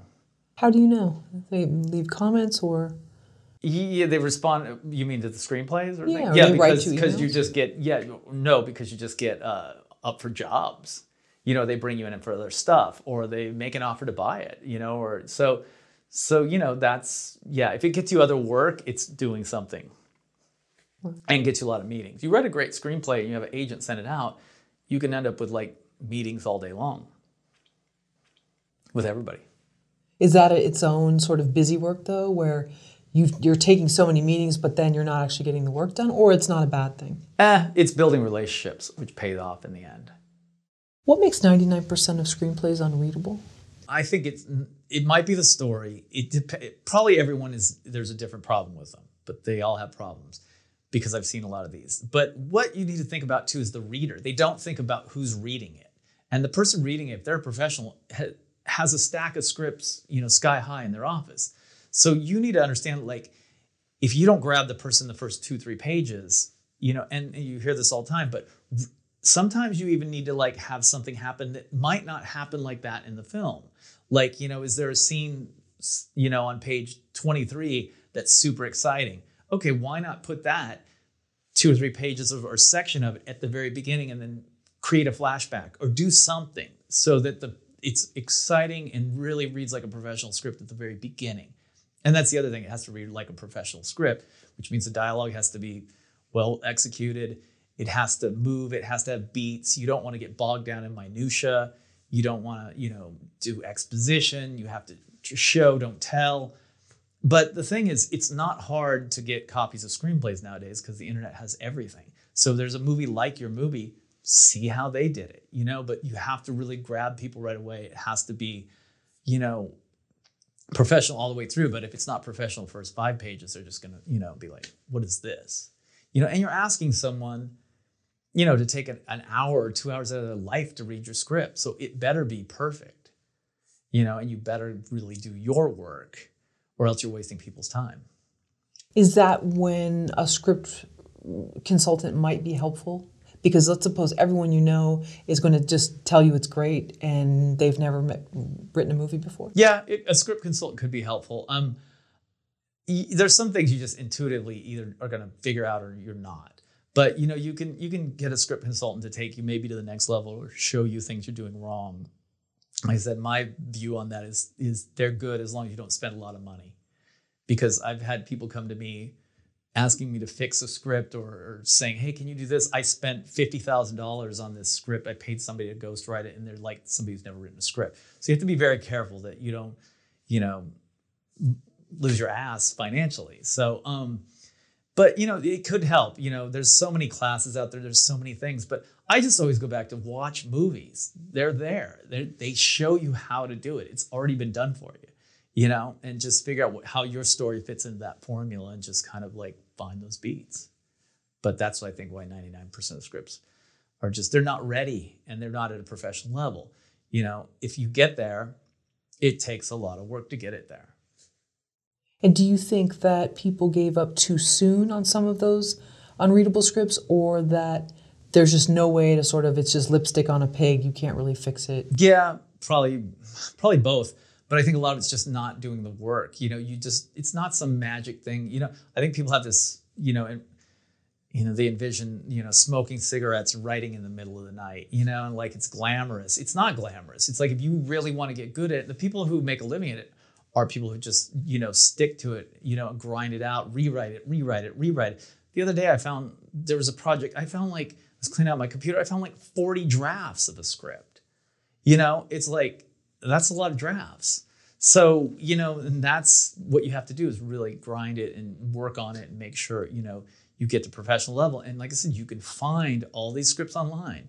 You know if it's anything that's similar you can find it. If you you know you want to do a movie about a guy in a food truck you know jon favreau did chef watch that you know the, you know by the way he's one of the best at like beats in a film watch his films they all have the same rhythm and same beats it's there Yeah, I love Chef. That was great. yeah So you saved each draft of that screenplay? You did it 40, you Yeah. did 40 drafts and you Yeah. saved each one. This is, you know, just date them now because there's so many on so many things so yeah what's the purpose of saving each draft of a revision? Just to kind of keep track.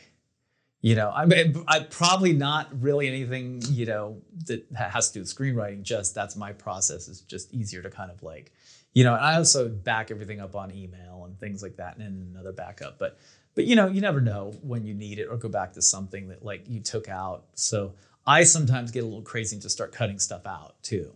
I can I can like just chop chop chop, and then sometimes I chop too much. So I'll be like, oh wait, that was good. What, what was that one scene where the guy couldn't aim the gun because he was shaking? We, oh, I cut that out. So I'll go back to older version and find it, just cut and paste it back in. What really irritates you about reading other screenplays? What irritates me is just when people haven't done got it to where it should be at a level of reading.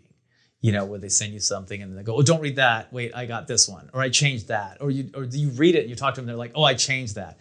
It's like, well, that means you know there was that famous Josh Olson article, which you can find online, um, about reading people's scripts.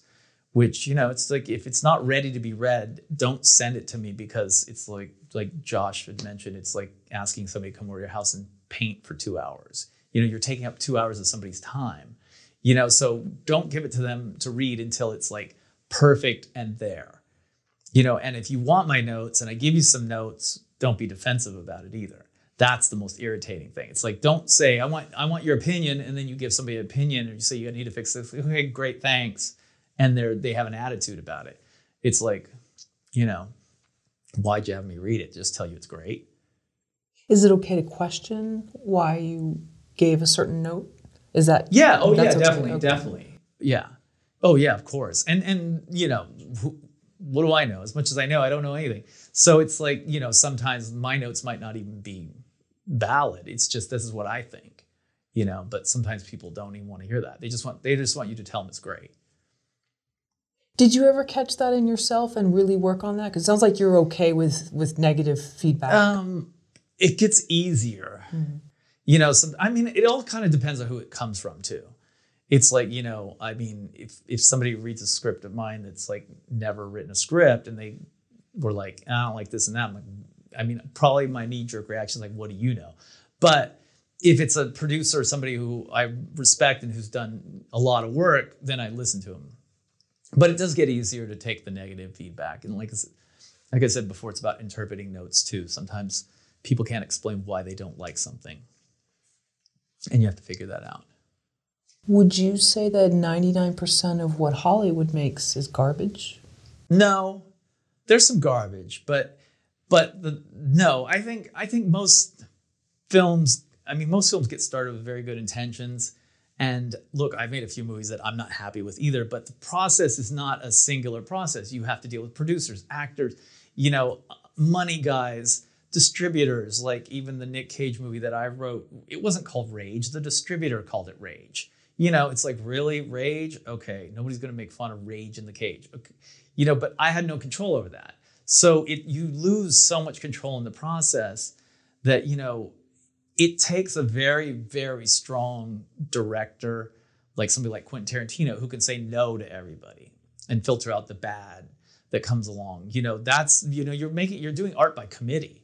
So that's why sometimes things, they have great intentions. Maybe it was a great script. Maybe the actor was amazing, but things got messed up along the way because there's so many people's hands on the editor, you know, the composer, the director, the, the screenwriter, the producer who shows up on set and wants to put a motorcycle chase in the middle of the movie that makes no sense. And then you find out later it's because he can get a free BMW motorcycle if we put him in the movie. Things like that happen. So, you know, that's why sometimes movies don't work out. But I think most screenwriters and directors, almost all of them, have the intention to make a great movie. It's just things get in the way or lack of money or resources. So if someone's at a certain level, then there's so much more creative control because they can basically say no to people. You need that like one per. That's why Scorsese can make good. You need a strong director, writer, director who can, like, no one's going to question that because then it at least keeps everything focused. There's very few of those people, you know. But like I think Paul Thomas Anderson, I don't think any producers are going to show up or money guys and tell them what to do, you know. So it's or Quentin Tarantino or Christopher Nolan. That's why they can make really great films because the white noise that's going on around them, they can just stop, you know, or just ignore it, or or people just scared to even, you know, mess with them because people want to get their ideas in a film too. You'll have, you know, money guys who you've never even met who gave some money on a film show up and like give an idea, and then other ones are great and actually have good ideas. So you know, there's just so many people that are involved in a film that it's hard sometimes to keep it focused.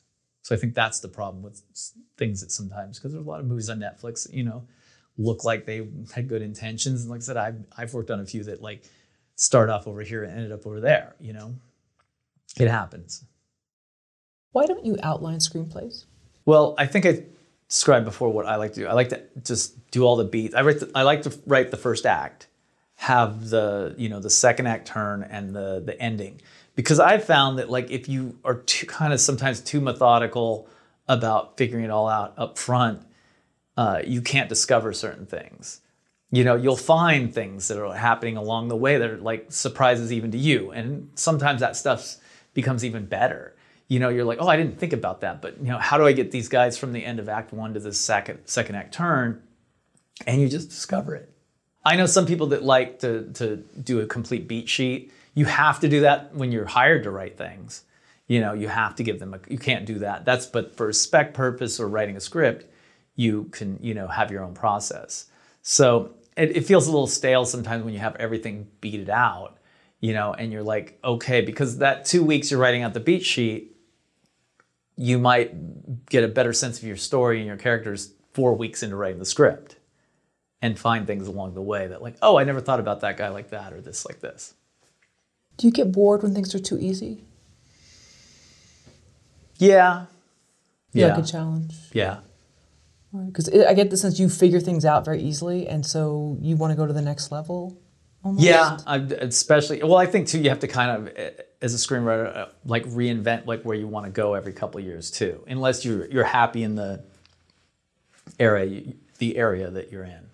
So yeah, no, I, I guess I do. Yeah, I never thought of it like that, but yeah, I think I'm always trying to like reinvent or kind of come to the, get to the next level or do certain things and figure out how it works. So yeah, I do.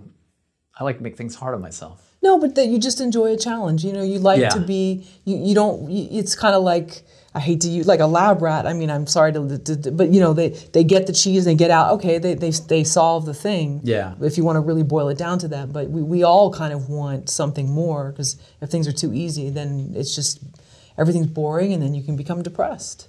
Yeah, and I don't know where I get it from, but I'm really in, into like getting things finished.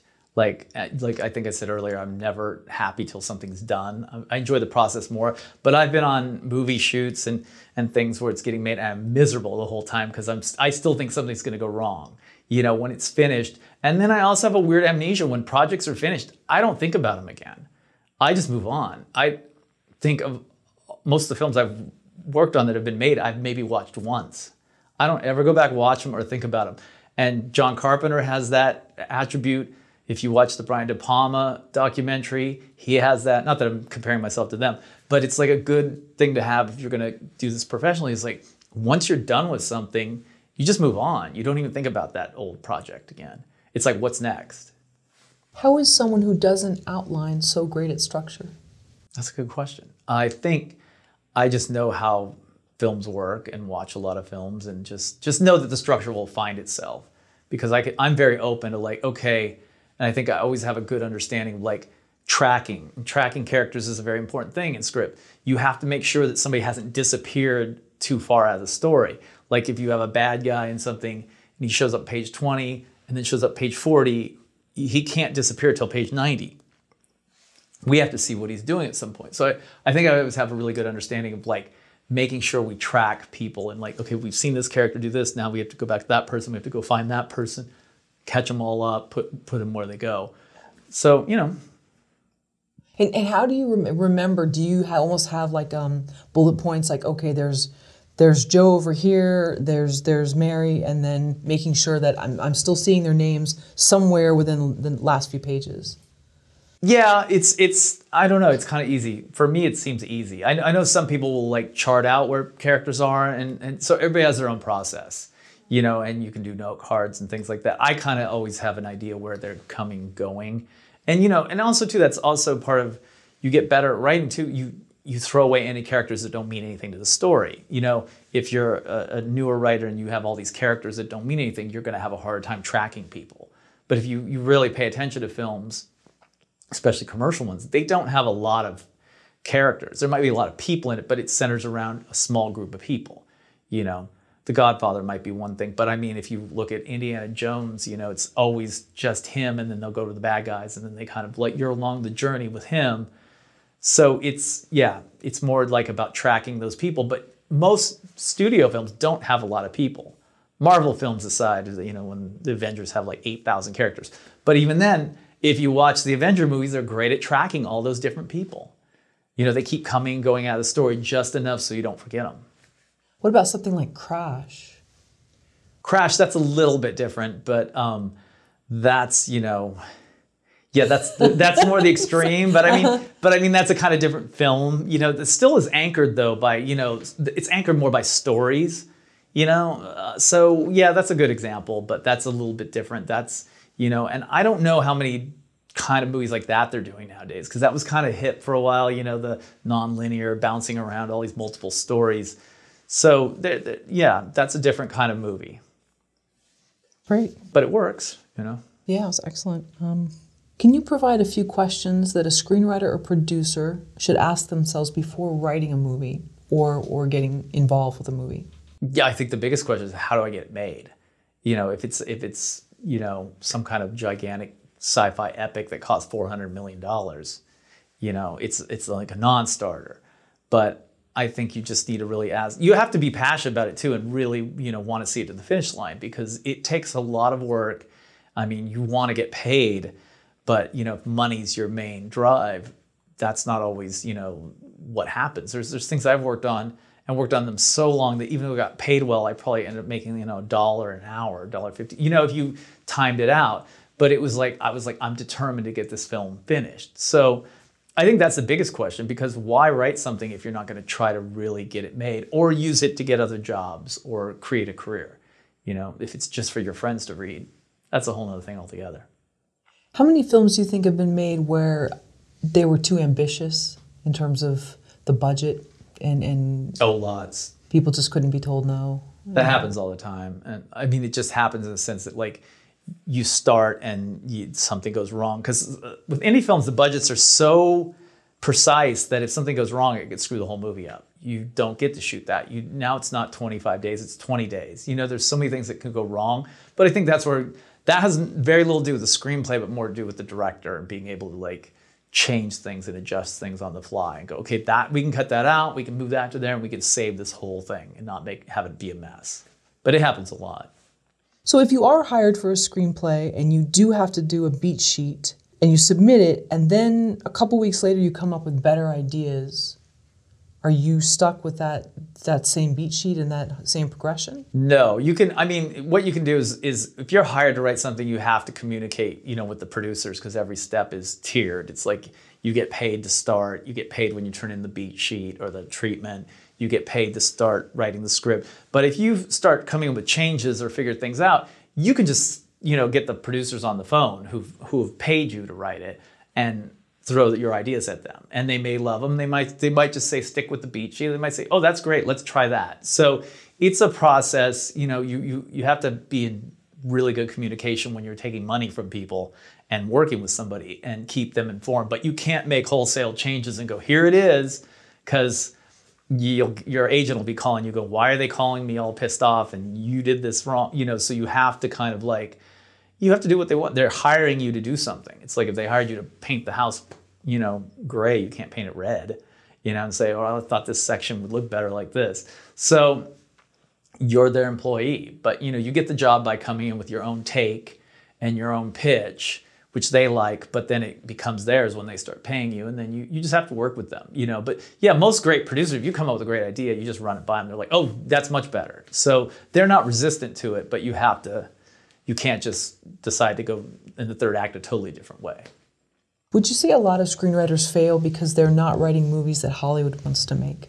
Yeah, I mean, you have to like it goes back to what I was talking about with like you know the business side of it. You have to make money for people, you know, or it's it's not it's not a a situation where people are just trying to throw money away or light it on fire. So if you cannot create a, a screenplay that like producers think they can at least get their money back and some because sales agents take a cut, everybody takes a cut. So you have to actually make some profit on top of it. Someone along the line is going to lose money. And that's not what most people want to do. You know, there's like I said, there's some billionaires that just want to throw money at things and and don't care, but those are few and far between. So I think yeah, you have to be very honest with yourself about what people are buying. You know, you can't make some weird, you know, film that like speaks to you and your small group of friends and expect somebody to give you a million dollars to make it and no one else gets it. And the universal appeal that you had talked about previously, just sci-fi, horror, and action. Well, that has foreign appeal. So yeah, that that's part of the process too. Is like you have to keep in mind that like the foreign the, the foreign market, there's two markets: the domestic market, which is you know North America, and then the foreign market, which is the rest of the world. That you know what a you know some movie about skateboarders in Hollywood, you know in love might not translate in in you know Japan the same way a horror movie would or a thriller. So you it, that that's a whole nother section of money that comes in on a film. So yeah, it becomes harder and harder the more esoteric something is. Now that's where sometimes the greatest movies come from. You know, like Gaspar Noé makes insane, crazy, you know, esoteric movies that that do really well and, and are cool.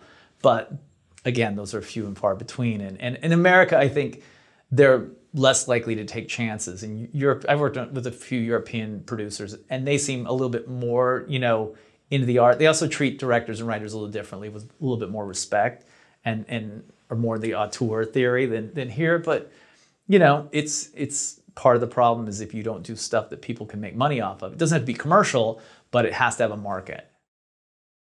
The opening pages of a screenplay, important or cliche? Well, cliches work for a reason but you know, if you, you do it well, then it works. So you mean what do you mean? What's the context of the opening? How important are they? Are, are people really tossing something in a pile in a slush pile based on Yeah, they do, but it's like if you can grab like you have it has to play pro- professional, it has to read professional, and it also has to have something happening in the beginning, you know, and it can't be just exposition, people sitting around talking. Um, yeah, it, it is, and you know, I've even seen. Here's another thing people don't know is that producers will look at what the genre is and see the page count at the end. And it's like if you've written a script that's like 150 pages, they're like this person doesn't know what they're doing because no one should write a script over 115 pages unless you're Quentin Tarantino or like Paul Thomas Anderson.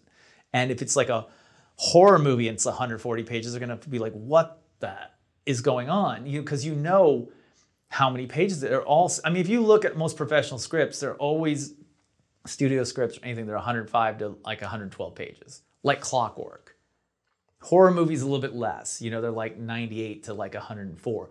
But you know so they see so many scripts and they know they can you know and you got to keep in mind your time you're competing for their time against professional scripts they're getting so it's got to be you know really awesome and it's got to be bombastic in the beginning not not you're blowing stuff up but you have to grab them somehow do something somehow you know that really shows like you know oh wow i haven't seen that before oh wow that's interesting you know have somebody you know, have adrenaline needles jammed in their heart on the first, like, you know, first line, you know, wakes up, where am I? You do something, you know, and that doesn't necessarily have to be how the story's structured, but you have to figure out a way to like make it work and have the beginning be something that's really, really interesting. How much time do you spend on the first page of a screenplay?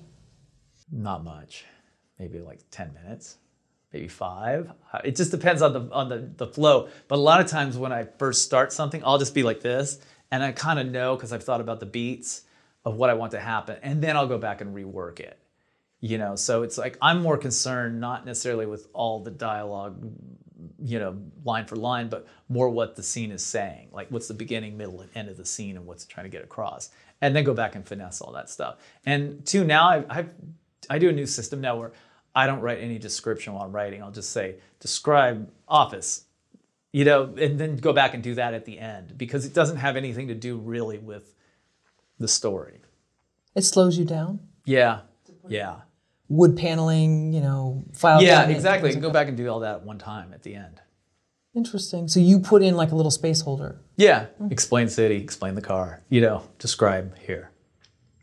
Now, if it's really important to the story, maybe I'll put it in. But if it's just, you know, like if it's a spy movie, it's like, and you got to describe Paris, you know, as the sunrise comes up. I'll do that later. Just put establish Paris. They just keep going because that's not, you know, that's easy to do. How do you write a screenplay in two weeks?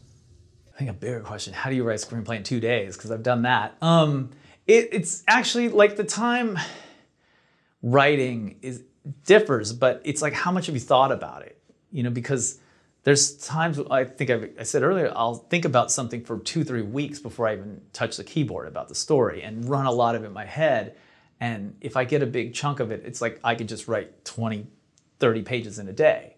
But I've thought about it. It's not just I'm like looking at the blank page. I'm not one of those people who stares at the computer. I'll go for walks. You know, I'll get coffee, do whatever, you know, ride a bike. That's when I get all my ideas. And, and for some reason, driving. Um, but it's like you almost get in this zone of like thinking about things. And sometimes when I'm stuck, I'll go for a walk. I can come back and write like five or six scenes because I just saw it all in my head. So yeah, that's that's the process. I mean, there's one screenplay I wrote in two two days because I forgot when I was supposed to deliver it. And this was when I was first writing. And then it became, you know, it was supposed to be a half million dollar little action movie that became a $10 million film, you know, and I wrote it in two days. So, but there were a lot of parameters set on that job. It had to be one location, don't want to change wardrobe, the actor can't talk too much because he's an MMA fighter. Like there were all these things. And I just was like, you know what? I kept putting it off because I really didn't want to do it. I got paid and I, was, I wrote in a weekend. And then it became a $10 million film. They didn't really use the script. It kept changing and changing, but it, you know, so it, you never know. Strange things happen in this business. What's an example of lingering too long on a film project? Um, that's a good question. It's you, you mean if you write a script and you keep trying to get it made and getting it made and it's not working? Um, yeah, I don't know. It depends on who you're talking to. If, if you, you don't have any contacts and you're slowly building up, you know, who you know and getting people to read it, you know, it could take a, a process of years. But if you had a project that you gave to your agent, your manager, and you had some producers read, and everybody was kind of like not really jiving with it, I would say, you know, put it away and write something else. So it kind of depends on where you're at. You know, it's like if if you've got a great script but you don't have access to get the proper people to read it for a couple years, it's going to take a couple years. So your instinct should tell you everything though if people are really responding the right people if you can get some right people to really read it you know if you do one of those um, you know coverage things or something and they give you 50 pages of coverage maybe you're in trouble you know but so so that's i don't really know the answer to that but i think you just have to use your instinct on what's working and what's not sometimes you write a script and you know it's not good enough how do you know again just instinct it's like you know i've worked on things where it's like it feels great, but it doesn't feel amazing. Like it's it feels like it's almost there. Or maybe the first 60 pages are seem really amazing, but the, the third act doesn't work. So you just have to know. I wrote a high script recently. I was working on, you know, I got inspired and quickly wrote this high script. I think the first 60 pages are great, but the, the third act is horrible, which usually not something that happens. It's not horrible, but it doesn't keep up with the rest of the film. And I'm not getting any inspiration to, to to come up with the third act. So I just put it away for now. You know, maybe I'll revisit it in six months or three months or two years from now.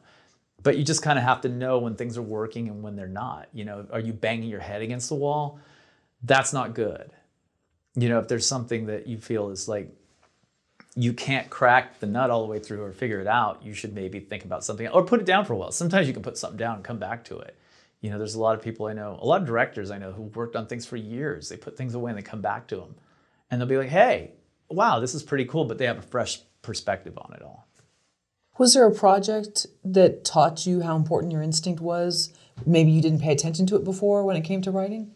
And yeah, I think I think the the movie Rage that we did the screenplay it was called Tokarev originally. Um, I love this movie, this British film called The Long Good Friday, which uh, um, has Bob Hoskins in it. It's from the early 80s.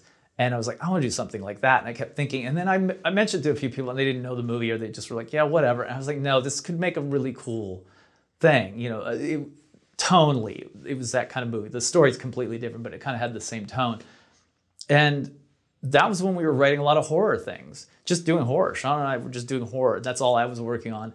And I was like, no, this thriller is a cool thriller and it's got a lot of things that are going for it. And I wrote like half the script uh, in like one day. I just kept thinking about it. Then I sent over Sean. He did some work on it, and we finished it, and it got amazing response. And it was one of those times where I was like, I think I need to move from horror into thriller stuff, and this is like a really cool idea. And it worked, you know. And everybody loved the script, and it got made, and did really well for us. So because of that, you realized, okay, I can trust myself. Yeah, yeah. Same thing happened with writing a pilot too. For that, we sold to ABC. It's like we never worked in TV, and then one day I was like, we should write a pilot. We decided to write a pilot, and had to find copies of pilots to even know the structure.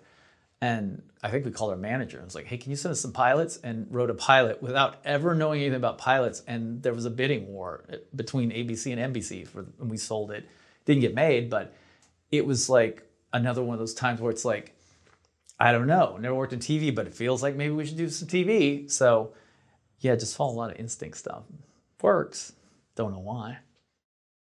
Do you worry about your movie ideas being stolen? No, because if you only have one idea and it's stolen and you can't come up with anything else, then you're in the wrong business. It happens. I mean, it, it's it happens. You, it's just part of the business. Also, too, I, I honestly believe there's like once you think something, and a producer said this to me once, it kind of goes into the ether and other people can pull it out of the air. And look, there's a lot of people who independently have the same ideas. I've seen it happen time and time again. And um, you can't worry about it. It's, I mean, it, and there's no way to prove it. it. It's a different situation if you sent someone a script and you have proof that they read it and then they come up with something completely different. But if there's some kid in, you know, New York writes something and somebody somewhere else who doesn't know each other have almost very similar ideas, that's just happenstance.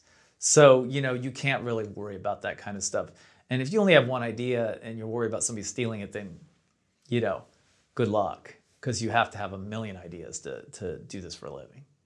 Did you worry about it more before you talked to this manager who said that they're in the ether, they're in the zeitgeist, and No, they can be pulled out and no, used by not really. Oh, I see. It's just because it, it could happen, you know, it's it's like but, you know, yeah, just think I sometimes people come up with almost identical ideas. It just happens, but you can't worry about that stuff. You'd have to just keep going. Yeah. Yeah. What about having a script stolen? I mean, there's ways to, to here's the thing I, I have to like give people lectures about all the time is copyright your scripts. Don't register them the, with the WGA. I mean, you can, but there's different levels of protection. If you copyright a script and then you have legal recourse, you have to like sue somebody or something, you can actually sue for legal fees. If it's just registered or something else, you can't. There, so you have to always copyright your script. So if you're worried about that, spend $55, whatever it is, copyright it. That's the best protection in the world. What would you do if somebody blatantly stole one of your screenplays?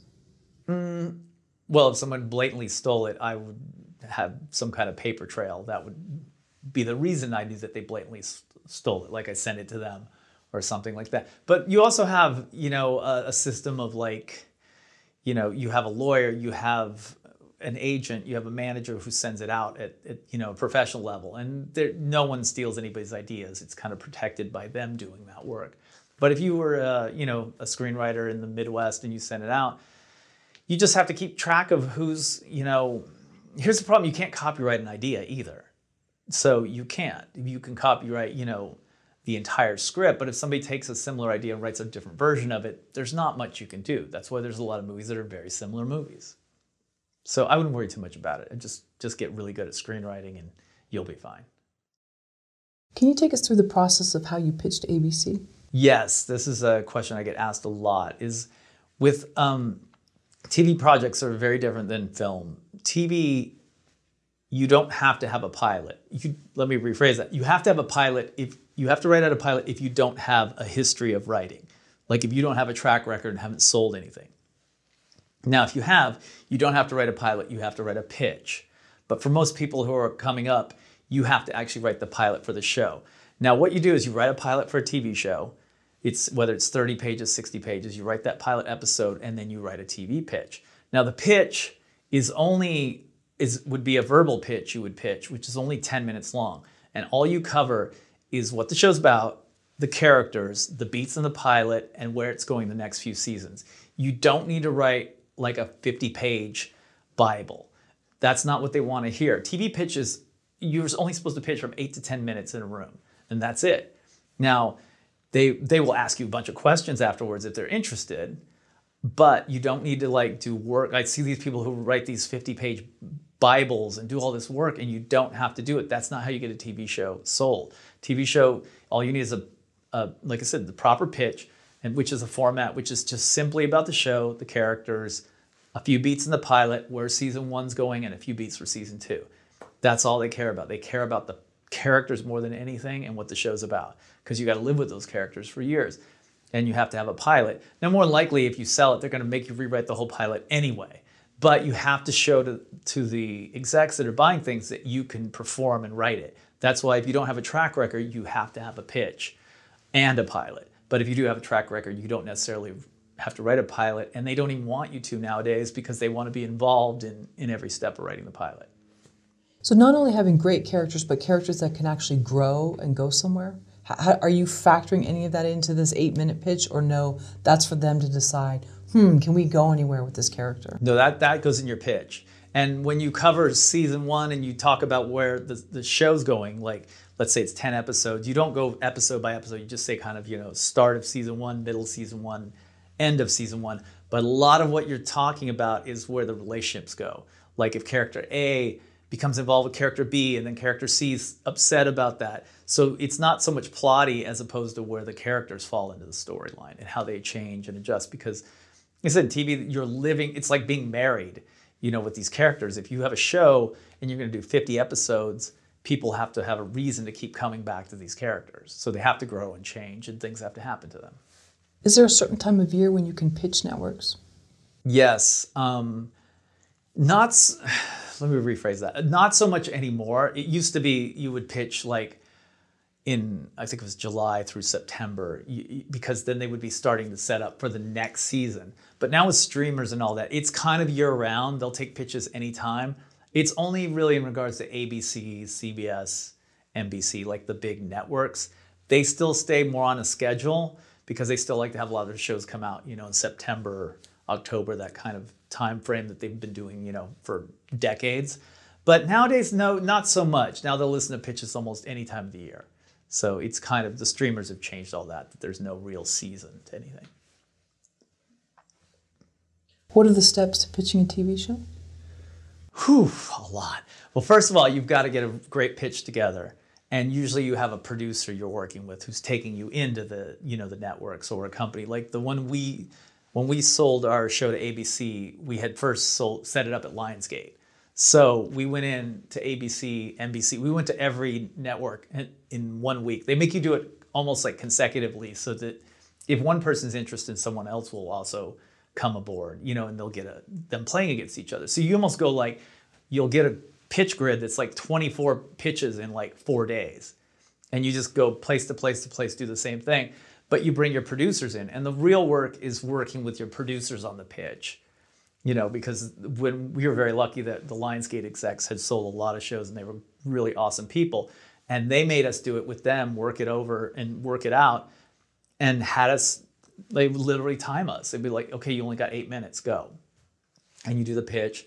They give you notes, you rework it, you rewrite it, and you do it again and again. And they're the final, like, kind of decision makers about what the pitch is going to be like, because they're the sellers, really, even though you wrote the show. So you know that there's going to be back to back. This is pitch week, and so I you plan out your whole sort of life schedule around that and wardrobe and you know coming in with this producer. Like how stressful is that to know that you're going to be on, even though writers sort of don't want that. Yeah, very stressful. Um, you just have to do it.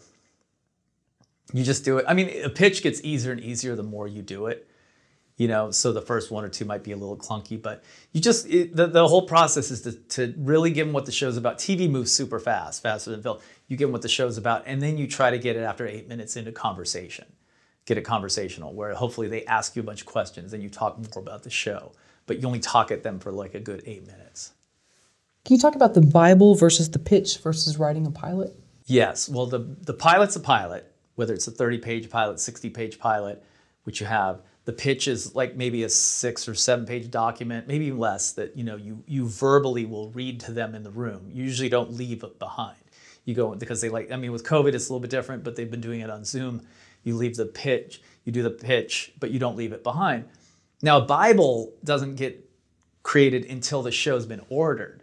So a lot of people get mixed up on these. The Bible is like the Bible that explains the characters, the show. So it's it adds you know creates um, continuity through the writers' room and th- from episode to episode. So a lot of people will be interested in creating a Bible. It's like it's an unnecessary step. You don't do that till later in the process. There's only two things you need: a pilot and a pitch. If you're a new kind of screenwriter wanting to sell a TV show.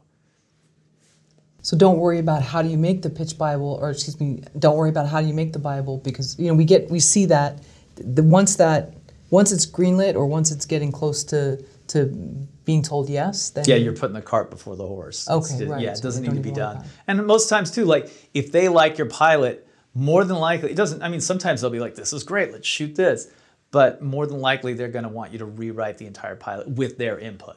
Like there's something they really dig, they like it, but they're going to want to do it more their way. And if it's a big network or you know TNT or AMC, they know what they want, you know, so they're gonna be like, this is great, but let's do it this way. How much time did you spend writing on the pitch?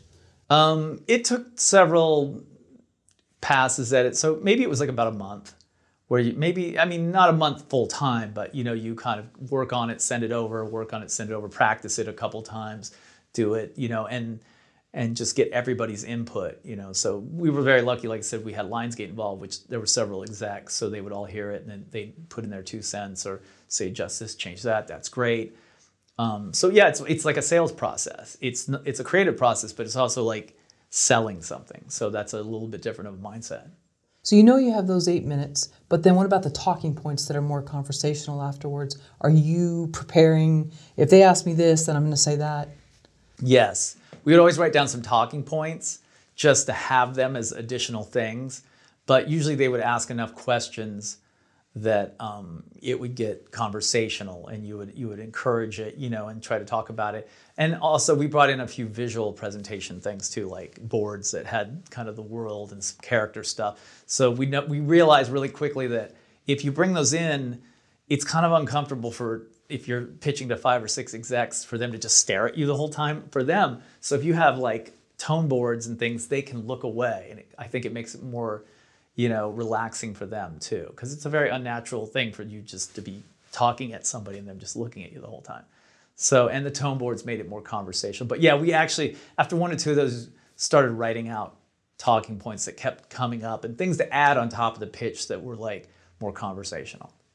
So by the by the 23rd pitch, you had it down so well that you were like, why didn't I do it this way to start out? But yeah, a little bit. You get you get really good at it by the time you're done. So yeah. What other materials are needed to pitch a network show? Um, it depends. It's I've heard some TV execs say like, "Thank God you didn't bring in a, a visual presentation." You know, with the the the you know the monitors and all this stuff, and because they see so many of those. So I don't think it's really necessary because these are smart executives. If you're pitching to a TV exec at Netflix or somewhere, they know how TV works and they know if it's a show. So I, you know, it helps. Depends if you're world building, then maybe it might help a little bit more. But if it's like a drama in, you know, the Midwest, they get it. They you don't have to show them this looks what Uncle, Uncle Charlie looks like, and this is you know they know. So so you don't really need to bring much, but you have to have just a really solid, quick pitch and you know and and back it up and be able to answer any questions they have too. And the weird thing is sometimes they don't ask anything and they're the ones who buy it. So you never know. Sometimes they'll ask a million questions. You're like oh that went great and then they pass.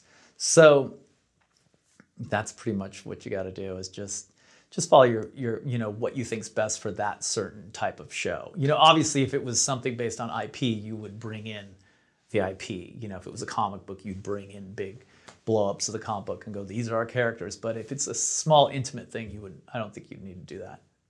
How many times have you pitched a TV show? Pitched several. Um, that one sold a couple. Sometimes they don't sell, and for various reasons, like um, maybe somebody else just announced a show that was very similar. You know, so that happens as well. Um, and pitched a couple where we got hired to write pilots, but they never got on air. So probably like five or six times, and two or three of them sold.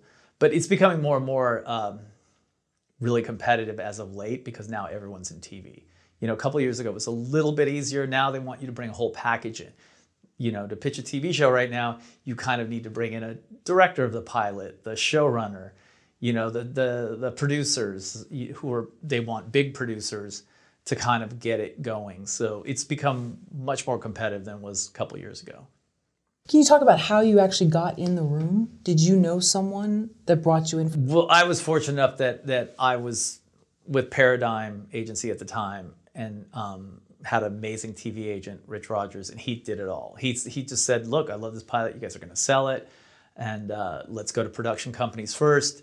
So we did that. We went to six or seven production companies. Lionsgate paid paid us and bought the project and then became our producers and then we went out and then lionsgate sets you up with the the networks and the so it's a two-step process. First your agent will get you with producers. If the producers latch on then the producers take it over from there. And then they will set everything up for you and take it out. And they make all the meetings and they have a track record usually with these networks and have other shows on the air with them. So so it's a two-step process. So they want repped writers. You're not just meeting somebody at a coffee shop and hey, you know what? I want to bring you in. Why don't you? you yeah, I mean, I think TV is a little bit yeah harder than features to get in with with features you can get in. I think a little bit easier meet producers and talk. TV is a little bit tougher without an agency, but you know, it depends on what you're trying to do. If you're a screenwriter and you want to work in TV, are you trying to sell a show or are you trying to become a, a you know, staff writer? Staff writer is a lot easier. Selling a show is a big, you've got to put all these pieces together and, and have all this stuff thought out. Now, if you write a good spec pilot and you want to get on a TV show, you can maybe find an agent to send it out to people, uh, you know, or meet people or work in a writer's room, like I said before, and you know, being a writer's assistant and get on a staff. That's a little bit. That's a lot easier than selling a show. Selling a show's you're the creator and that's your show. So people now are bringing in teams. You said so, showrunners, Yeah, directors, they want to package everything, and even sometimes actors. You know, so and they would all come in. It, not barring COVID not being around, but they would all come in Yeah. previously as a group. yeah, yeah. Which that's a hard package to turn down when you know J.J. Abrams walks in with his, his whole crew, and you know. So, but that's the that's the advantage to hooking up your pilot or your project with a big production company. You know, they can do that.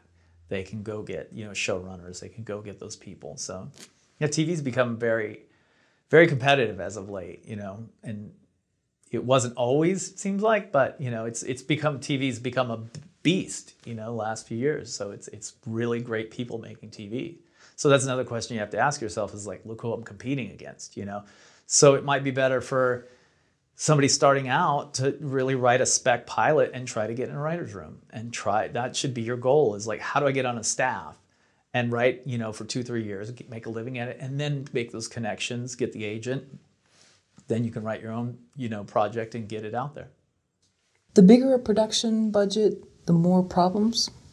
no i've seen that i i have found that you have the same problems on a million dollar movie that you do on a 10 million dollar movie and i know people who have produced 100 million dollar movies that said there's the same problems on a million dollar movie on a 100 million dollar movie it's always time money actors producers screenplay it's the exact same problems just more is at stake Is the stress level higher because more is at stake? I would think so. I've never produced a hundred million dollar movie, but I get stressed out producing just a million dollar movie. So I, I would think so. But across the board, you've heard from others that it's the same. It doesn't matter. Same problems. That you know, just the pay is a lot less if you're doing a million dollar film versus a hundred million dollar film. So yeah, I've heard people say the, the exact same problems. Did you pitch in the mirror? Did you? No. Did, no. Okay. No,